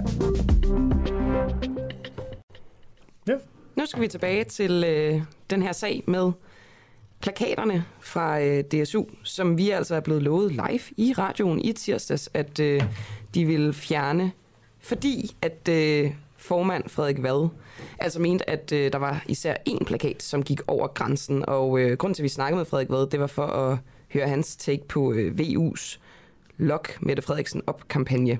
Øhm, og så tog vi lige en rundflyvning med, med deres egne kampagner, og der er altså den her Tømmermænd i Lykkeland-plakat, som vi blev lovet. Skulle være fjernet? Det er den ikke blevet. Skal du til? Det synes jeg.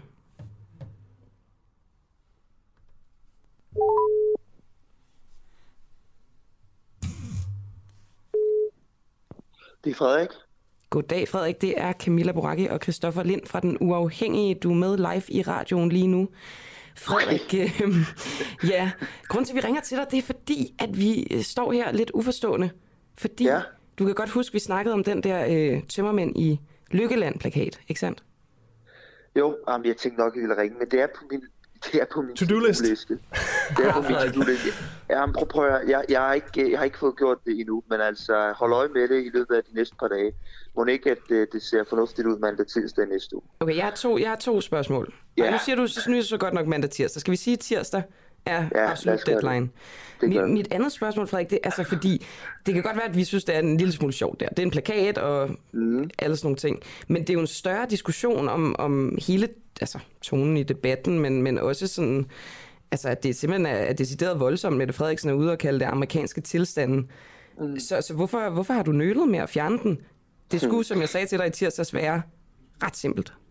Ja, Jamen ved du hvad, altså den, øh, den hurtige forklaring er, at, øh, at øh, vi har haft enormt meget på vores bord den her uge. Det står sådan set på min to-do-liste. Jeg hvad, hvad er det, der har været vigtigere end at, end at komme, altså kæmpe imod amerikanske tilstande? Øh, få, få genkickstartet organisationen efter, efter corona. Vi er meget få mand på, på broen, vil jeg bare lige sige. Øh, vi har ikke et, et meget, meget stort apparat i ryggen, som man har i Socialdemokratiet i forhold til, til det her. Vi er de samme mennesker, der udfører stort set alle opgaver. Men prøv lige at høre her. Point taken.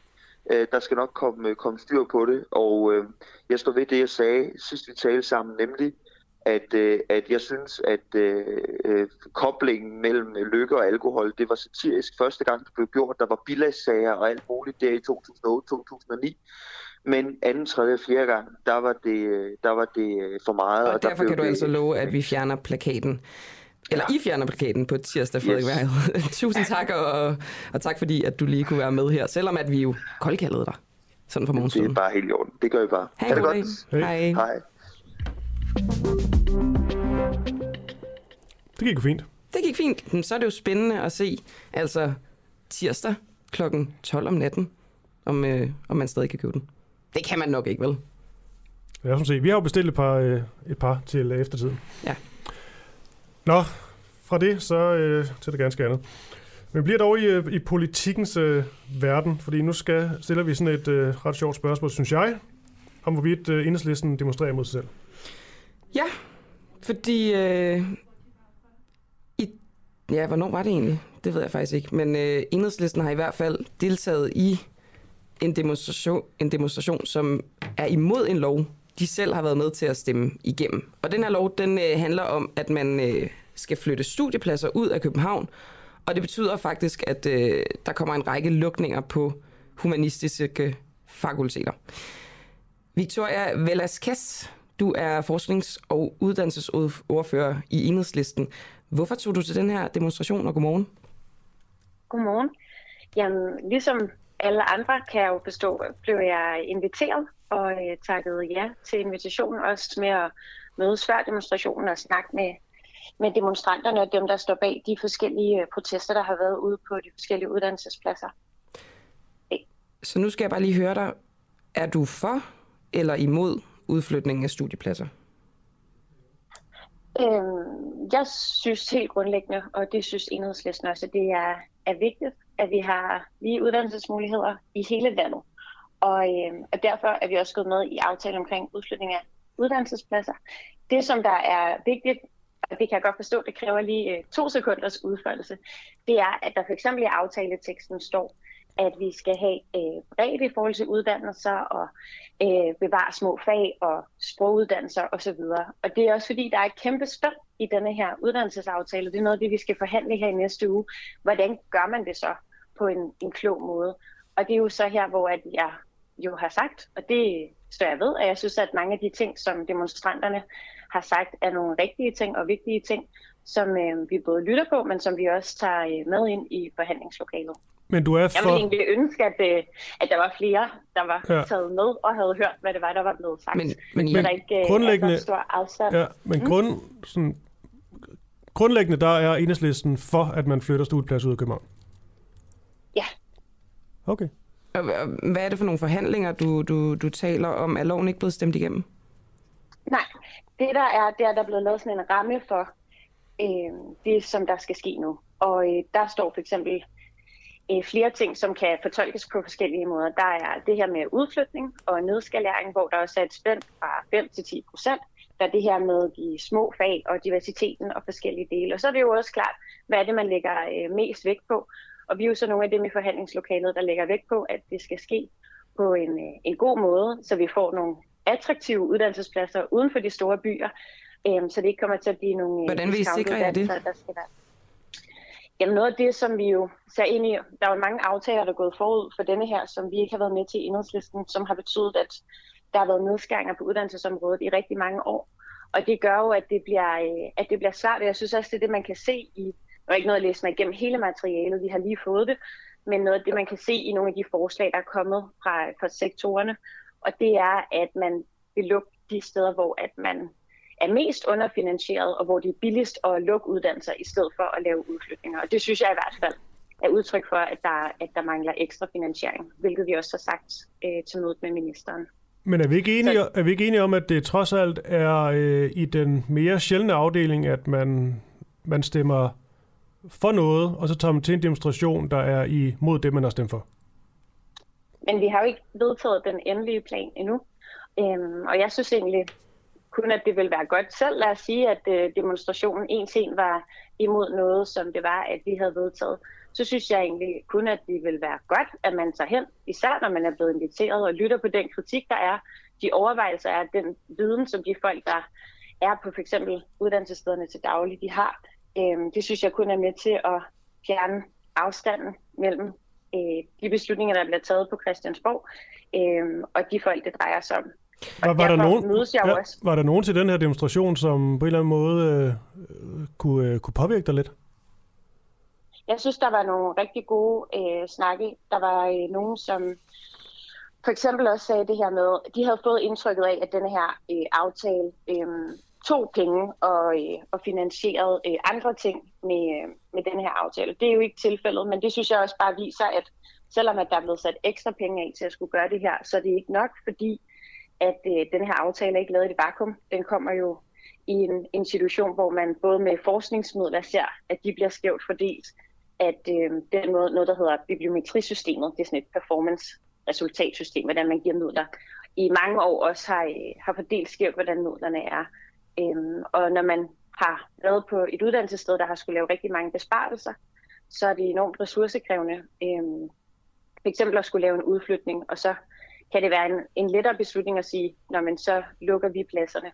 Og det er jo ikke det, der er intentioner, hvorfor vi er gået med i aftalen. Altså det, der er problemet er, at vi ser ind i, at der kommer nogle faldende ungdomsårgange, og hvis vi ikke gør noget, så vil der være 20, cirka 20.000 studiepladser, der vil stå tomme. Og det er der, hvor at vi så siger, vi er bange for, at hvis man gør det, så ser vi, som vi også har set med velfærdsuddannelser, for eksempel rundt omkring i landet, at de lukker, at det vil gå ud over humaniora og så videre. Ikke? Øhm, Så det er noget af det, vi prøver at kæmpe imod. Victoria Valeskas, øh, du er forsknings- og uddannelsesordfører for Enhedslisten.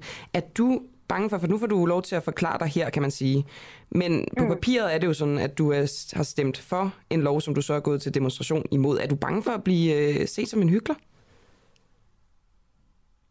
Jamen altså, så må jeg jo til det med, hvis nogen synes det, og så håber jeg, at de tager kontakt, så man kan få en, øh, en dialog sammen.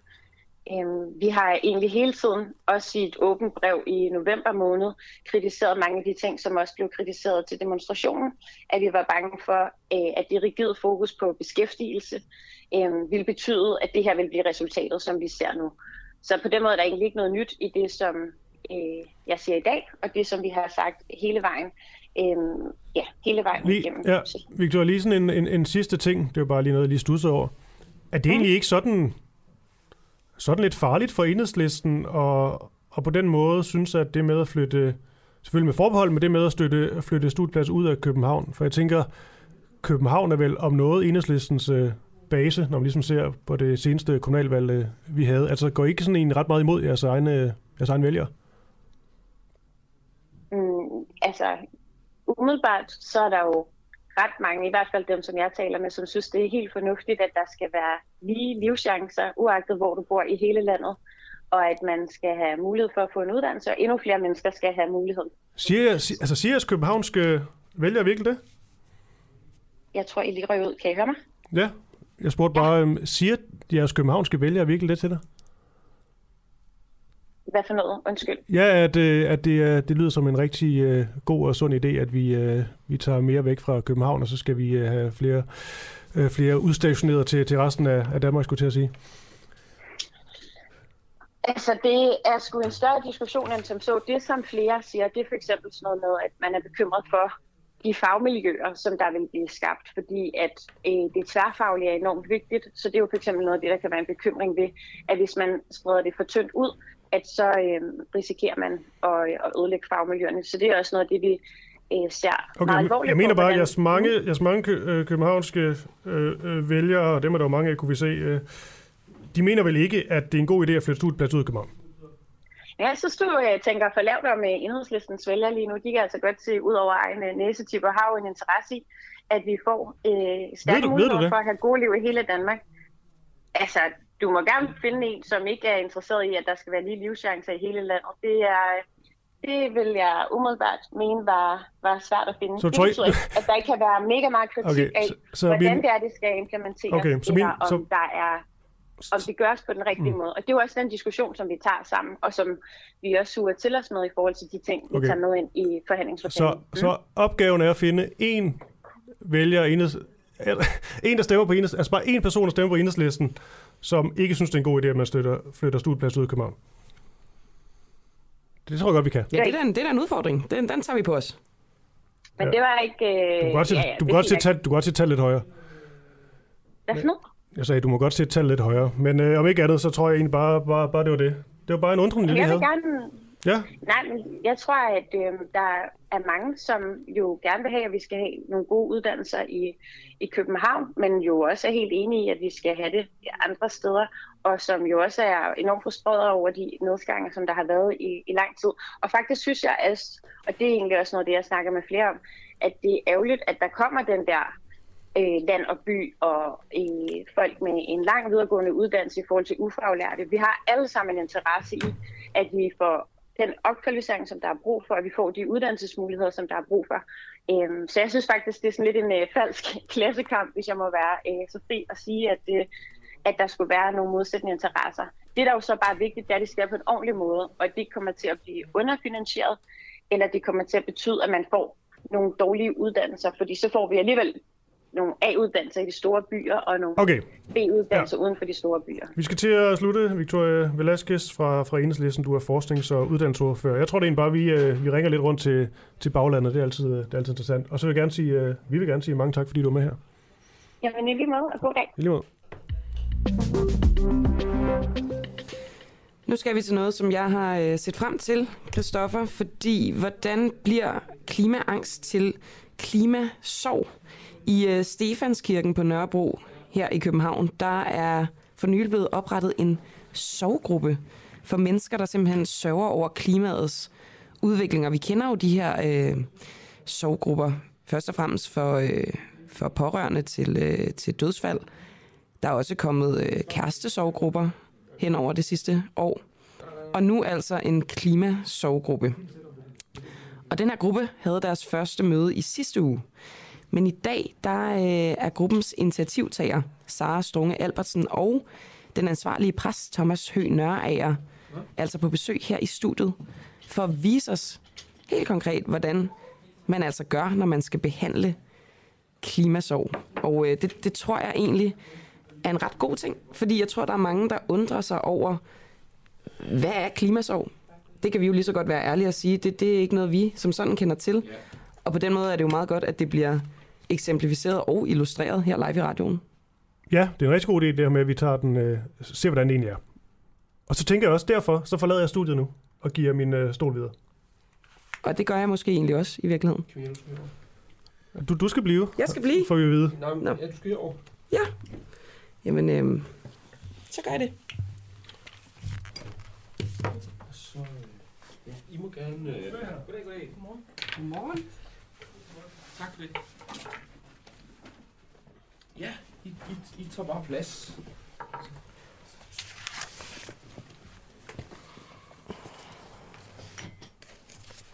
Ja, vi ved, at de to headset virker. Det gør Ja, ikke. bare tage, bare tage, I må gerne tage headset på.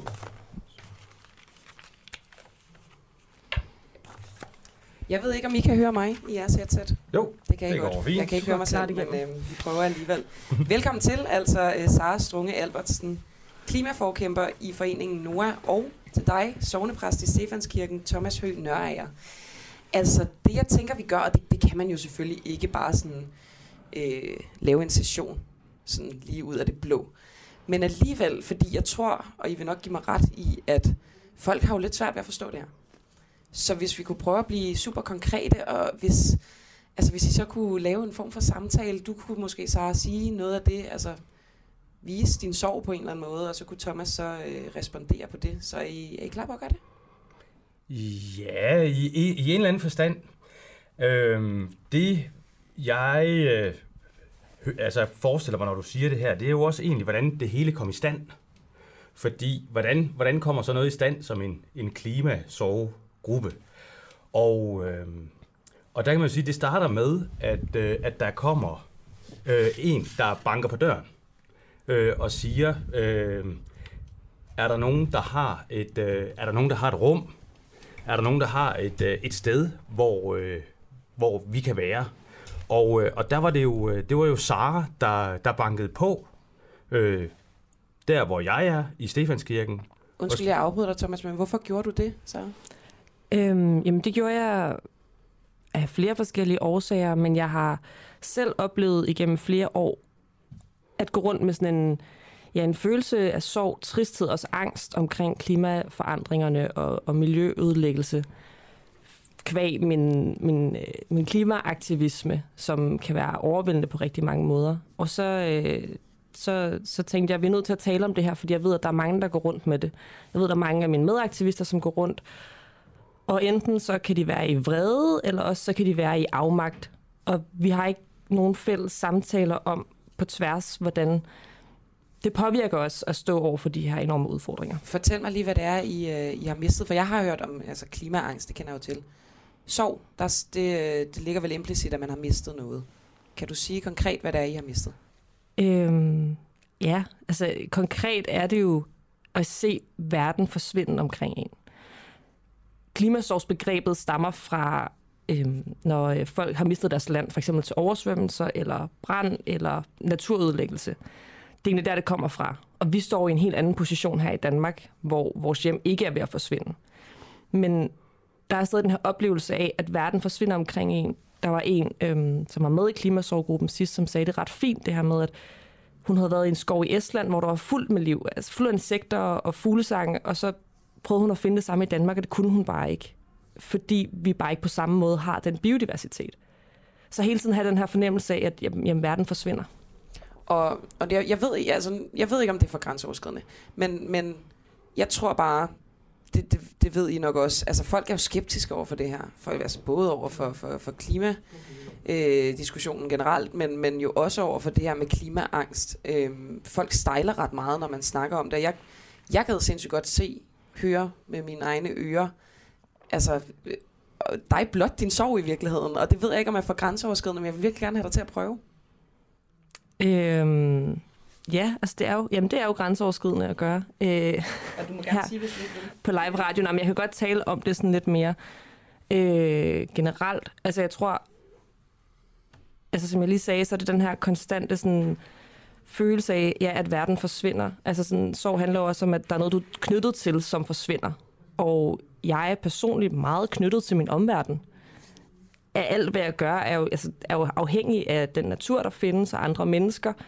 Og at se det blive ødelagt, det er enormt smertefuldt, synes jeg. Og at vide, og det kommer også, det bliver blandet med alle mulige andre følelser, det her frustration, afmagt, vrede, øh, Øh, skam over ikke at være god nok i forhold til at redde kloden på min individuelle, øh, ja, på min egne skuldre, eller sådan, tage den der sådan, skyldfølelse på sig.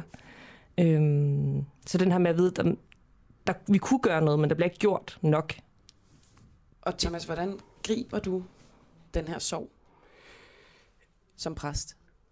Øhm, først og fremmest, så, øh, så handler det om at skabe et rum, hvor der er plads til at være, være øh, menneske med, i alle dets facetter. Altså, og med til at være menneske, der, øh, der hører også øh, en øh, et tabserfaring. Øh, og, øh, og lige nu er der en kæmpe tabserfaring af en, en verden, der bliver, der bliver mindre. En verden, der bliver... Øh, øh, hvor man kan se, at jamen, den, den skrumper, øh, den brænder, og, den, øh, og der, der er nogle ting, der mangler. Øh, Øh, lige nu, der, øh, der er der ikke ting, der længere sådan skal udforskes. Nu er der ting, der skal reddes. Øhm, og, og det sætter, nogle, det, altså det sætter nogle følelser i gang, det sætter nogle ting i gang, det sætter nogle erkendelser i gang, og, og det skal vi kunne tale om uden øh, smarte svar. Jeg plejer at sige det sådan, altså måske er, er, er kirken øh, et af de sidste steder, hvor man kan være i tvivl, hvor man kan kravle op af sine skyttegrave, øh, hvor vi øh, tit sådan i, i samfundsdebatten sidder i nogle skyttegrave, er ret skråsikre og kommer med ret klare svar på alting. Jamen, øh, skab et, et, et rum, hvor man kan være i tvivl, hvor man kan være sårbar, hvor man kan være menneskelig, hvor man kan være øh, til stede med, med sådan, øh, at man ikke helt ved, hvor, hvor skal vi hen, men så øh, kan, vi, øh, kan vi skabe et fællesskab omkring de spørgsmål. Et, et fællesskab øh, i uh, sårbarhed, et fællesskab i, uh, i, i tvivl. Og det har vi jo set altså virke før i, i andre facetter af sorg, kan man sige. Øhm, jeg gad godt høre, om det ligner sorg på, på andre måder, end på bare sådan, hvordan øh, vi håndterer det. Altså, øh, ligger du om aftenen og, og græder? Eller sådan, får du, jamen, bliver du, kan du forstå, hvad jeg mener? Fordi hvis, hvis jeg har mistet en, jeg har kær, så er det jo meget sådan noget med, at jeg ser en film, hvor at noget kunne minde mig om det, og så bryder jeg sammen. Eller jeg går på gaden, og helt spontant, så bryder jeg bare sammen. Er det det samme, når vi snakker klimasorg? Nej, altså jeg har også haft kærestesorg, og, og det er på en helt anden måde. Jeg har også mistet familiemedlemmer, og det er også på en anden måde. Så jeg tror også, det, det der måske også er formålet med at lave den her klimasorggruppe, det er at undersøge, hvad det er for nogle følelser, der vækker i os. Øhm, og ligesom brede vores, vores forståelse af vores følelsesliv ud og sige, jamen, men sorg kan føles på mange forskellige måder. Jeg tror heller ikke, det er alle, der bryder grædende sammen nødvendigvis i et tab. At personligt gør jeg ikke, men, men jeg har da oplevet, at folk græder, altså på grund af, af klimaet og de omvæltninger, de står over for. Altså folk, der har mistet deres hjem for eksempel, eller set deres lokalområde forsvinde øh, til vandmasser. For eksempel dem, der var i sommer i, i Belgien og Tyskland hvor det bliver enormt konkret. Altså, og skal, altså sker det så i dit, det er faktisk et oprigtigt spørgsmål, ja. fordi når jeg har kærestesorg, så kan jeg mærke, at det gør fysisk ondt i mit hjerte. Er det også det, der sker, når du ser de her katastrofer? Ja, altså når, når jeg bevidner det, der foregår, så gør det ondt. Altså det gør fysisk ondt i min mave, det gør ondt i mit hjerte. Øhm, jeg, jeg græder ikke ret meget, så, så jeg græder sådan generelt ikke. Men jeg vil ønske, at jeg kunne, fordi det er jo enormt meget værd at, at begræde, at, ja, at, at, at livet, som vi kender det, bare ændrer sig. Altså, og det, øh, ja, det synes jeg, det synes jeg er vigtigt. Og hvad med den her, altså det er jo bare sådan helt øh, mig, der kan undre mig over, er der et, et, et clash imellem, hvad skal man sige, kristendommen og så det her øh, meget sådan videnskabeligt konkrete øh, verden, der går, går under? Altså er det, det er muligt for dig ligesom at, at acceptere den slags, altså at, at klimaet er ved at, øh, ved at få jorden til at gå under, så at sige, og at ikke bare, at det, det er bare Guds øh, store plan. Forstår du, hvor jeg vil hen, Thomas? Øhm, man kan i hvert fald tale om, at, at, øh, at øh, kirken og, og, og dens grundfortællinger altid sådan set har haft noget sagt ind i den her øh, samtale. Øh, og, og det er, øh, det er ud fra, jamen, hvad, hvad er det for en jord, vi betræder? Øh, det spørgsmål om, er, er jorden Guds, eller er, det, altså, er, er jorden en gave? Er det noget, vi skal passe på? Eller er det bare sådan en, øh, noget materie, vi kan udnytte og, og, og, og bruge af, øh, og, og vride alt det ud af, som, øh, som nu giver os nogle, øh, nogle umiddelbare fordele? Altså, og, og, den, øh, og, og det er jo en, en, øh, en diskussion, der stammer fra, øh, fra grundmyterne, hvor det hedder sig, at øh, jamen, øh, at, at mennesket er blevet givet jorden. Hvad er den så blevet givet til? Er det til at beundre den, eller er det til at vride ressourcer ud af den? Øh, og, og den diskussion har kirken sådan set altid været med i, og, og der, øh, der tror jeg nok, at, øh, at man både må øh, erkende, at man har haft lidt lod og del i en forståelse af, at, at, at, at jorden var noget, man bare havde til rådighed, og så, øh, og så alligevel hele tiden haft en grundlæggende forståelse af, hov, men det er jo også en gave, det er jo noget, vi skal passe på. Så uanset hvordan de videnskabelige strømninger, eller filosofiske strømninger, eller noget som helst der, så har der hele tiden været den her tanke om, at der er noget at passe på, der er noget at beundre, der er noget at være taknemmelig for. Og der finder I altså øh, fælles fodfæste, kunne jeg forestille mig, og på den måde så giver det hele mening, at I har den her klimasorggruppe i Stefanskirken, på Nørrebro. Begge to, øh, tak fordi I kom. Vi har ikke så meget tid, så jeg bliver nødt til at sende jer ud af studiet igen. Men altså øh, præst Thomas Høgh Nørre Ager og initiativtager til gruppen Sara Strunge Albertsen. Tak fordi I var med. DB Cargo har kørt videre med en vogn, som de vidste havde en fejl, eller snarere, at den havde en mangel. Den holdt ikke ordentligt fast på de her trailer, der var monteret på den. De kørte videre med den alligevel, øh, fordi at de mente, at det skulle Jeg ved ikke, hvad jeg har sat på. Du må gerne slukke det, Kristoffer. holde styr. Det var mig, der desperation forsøgte at sætte en uh, jingle på, fordi vi skulle godt. lave uh, et forsøg på et elegant skift, som så um, ikke blev særlig elegant. Du er tilbage i studiet. Eller også bare, fordi du gerne vil have lidt lyd, så der ikke var den her akavede tavshed, øh, mens øh, folk de får Også der slår hovederne ind i mikrofoner. Ja. Camilla, vi har øhm, fem minutter tilbage af udsendelsen, sådan cirka. Og øhm, vi kan lige nå den gode øh, Lars Bøje Mathisen fra øh, Nye Vorlige, medlem Ja. af epidemiudvalget også. Og det skal simpelthen handle om, hvorvidt alle restriktioner bør skrottes. Fordi altså, den her smitte med omikron, vi har jo inde på det tidligere i dag, det nærmer sig et sygdomsforløb, der svarer til influenza, og der er nu flere studier, der viser, at varianten er langt mindre dødelig end tidligere. Og det har altså fået flere eksperter og politikere til simpelthen at så tvivl om, de her restriktioner overhovedet har nogen som helst øh, nødvendighed. De bliver lempet nu, men der er jo stadigvæk øh, restriktioner. Vi kan stadig med mundbind, alt det her. Lars Borg Mathisen, øh, bør alle, som i alle restriktioner, blive ophævet? Og godmorgen. Øhm, det kommer an på, om du mener, øh, de, det der er, der er jo nogle, kan man sige, nogle foranstaltninger omkring øh, plejehjem og sygehuse, øh, som jeg mener, at man måske godt kan bevare decentralt, fordi det giver mening, fordi der er nogle, nogle skrøbelige eller nogle kronikere deromkring. Så, så, så når du siger alle og samtlige og alt restriktioner, øh, så, så øh, synes jeg jo, at det er fornuftigt, lige sådan som man gør øh, over for en influenza og alt muligt andet, tager nogle restriktioner, når man har en sæsonvirus Men alt, øh, omkring alt. sundhedssystemet skal de Ja. ophæves. Ja. Ja, det mener jeg, de skal. Er der restriktioner, som du ikke selv har overholdt? og, altså sund, sundhedssystemet og, ple- og plejesektoren, ikke? Ja, altså der er jo jo, også stadigvæk nogle restriktioner lige der. Men, men for, for, alle, for alle mennesker, som, som for eksempel dig, dig og mig og andre, som, som, som ikke er i risikogruppen, som gerne vil ud på restaurant, øh, som gerne vil, vil, vil færdes uden at, at skulle have et mundbind på, og øh, arealkrav på, på, i butikker yes. og alt muligt andet. Det skal væk. De skal Lars. Bøge Mathisen, er der restriktioner, du ikke selv har overholdt? Øh, det kommer an på, om det er anbefalinger eller hvad. Øh, jeg tager ikke altid mundbind på, nej. Det gør jeg ikke. Alright. Jeg har lige en enkelt ting øh, mere, Lars Bøge Mathisen. Øh, du har sagt, at øh, de tal og data, vi har fra øh, for eksempel SCI og Sundhedsstyrelsen, viser, at vacciner mod omikron dækker ca. 50% af det bedst.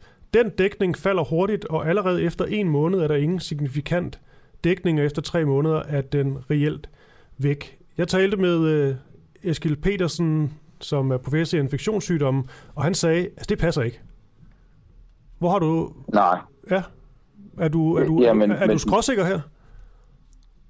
Det, altså, det det er jo ikke mine tal, det er jo SSI's egen tal, jeg bare refererer videre. Og, øh, og hvis man siger sådan, og hvis man tager sådan en Brostrøm, så, så siger han jo det samme. Øh, så, og det er jo en, en gennemsnitsbetragtning. Det er jo ikke for alle. Og det er jo klart, når man laver de her ting, så er det jo gennemsnitsbetragtninger. Men det, er- det er det jo altid. Det er det jo også, når SSI laver, laver tallene, så er der jo sådan en, altså, øh, en variation, og der er nogen, der stadigvæk har det, og så er der nogen, hvor hvor der slet ikke har det, så laver man så en gennemsnit. Men det er jo ikke mine tal, jeg refererer her, det er jo SSI's direkte tal, så, så det er det. Så hvis SSI ikke er enige i de her tal, så skal de jo fremlægge, at de ikke mener det. Altså, som Brostrøm har jo også bekræftet. Øh, Lars Bøge Mathisen, flere kommuner de melder om, at de selv med restriktioner øh, har en masse for eksempel institutioner, som, øh, som er dybt presset, og som mangler personale på grund af, at de simpelthen er syge. Hvad, øh, hvad skal de gøre, hvis vi altså ophæver alle restriktioner, og dermed må regne med, at der øh, kommer større smitte? Ja, men her skal man huske på, det er jo sjovt, først var, så var det generelt indlæggelse, så skulle vi have vacciner, så var det øh, pres på intensiv, nu er det så heller ikke pres på intensiv, så er, er forklaringen nu, at nu er der, er der, er der mange, der vil være, være, være, være, ikke komme på arbejde, hvis, hvis, hvis vi stadigvæk ikke har Det- restriktioner. altså, Altså, det man, man det er ændrer. Det bare kommuner- konstant. Det siger formanden for kommunernes landsforening. Det er faktum Ja, men- allerede, allerede nu, Lars Bøge Ja, men- hvad skal men- de men- gøre, de institutioner, Jamen, det som står godt, og men det- det er jo- 10 personaler i en børnehave? Hvad skal de gøre? Ja, men, men grund til, at de mangler personalerne, det er jo reelt ikke fordi personalerne de er syge, det er på grund af, at der er nogle restriktioner på, at når du er konstateret med, med, med, med den her smitte, at så må du ikke komme på arbejde. Altså det er jo reglerne, der gør, at, at der er så mange, der ikke kommer på arbejde. Det er jo ikke fordi, de reelt set er syge. Mange af dem er jo bare derhjemme i karantæne og venter på, at de kan komme på arbejde igen. Så hvis man ophæver de her politiske restriktioner på, hvornår du må komme på arbejde, hvornår du ikke må komme på arbejde, så havde vi reelt set ikke det problem. Alright. Så, øh, så det er ikke på grund af sygdom, siger du, det er på grund af restriktioner? Ja, altså der er selvfølgelig nogen, der, der, der, der bliver syge, men det der er der jo også i en sæsoninfluenza-periode og alt muligt andet. Og så er der nogen, som, som måske lige, sn- lige, lige uh, snotter lidt og sådan noget, og så kommer på arbejde uh, og alligevel. Altså grunden til, at der okay. er så mange, der er væk, det er fordi, når de kommer hjem, jamen, så bliver de jo, uh, så er de regler, Lars? at de skal være hjemme uh, indtil enten Ja. ja. 48. Hvorfor, af, hvorfor afbryder Det er jeg fordi uh, udsendelsen slut nu. Det beklager vi. Jamen, men så skal, I jo ikke, så skal I jo ikke ringe til mig to minutter før. Altså, hvad, du det fik er seks da anelse minutter. useriøs. Du har, du har fået 6 minutter. Det, det... Men uh, fortsat god dag, Lars Bøge Mathisen.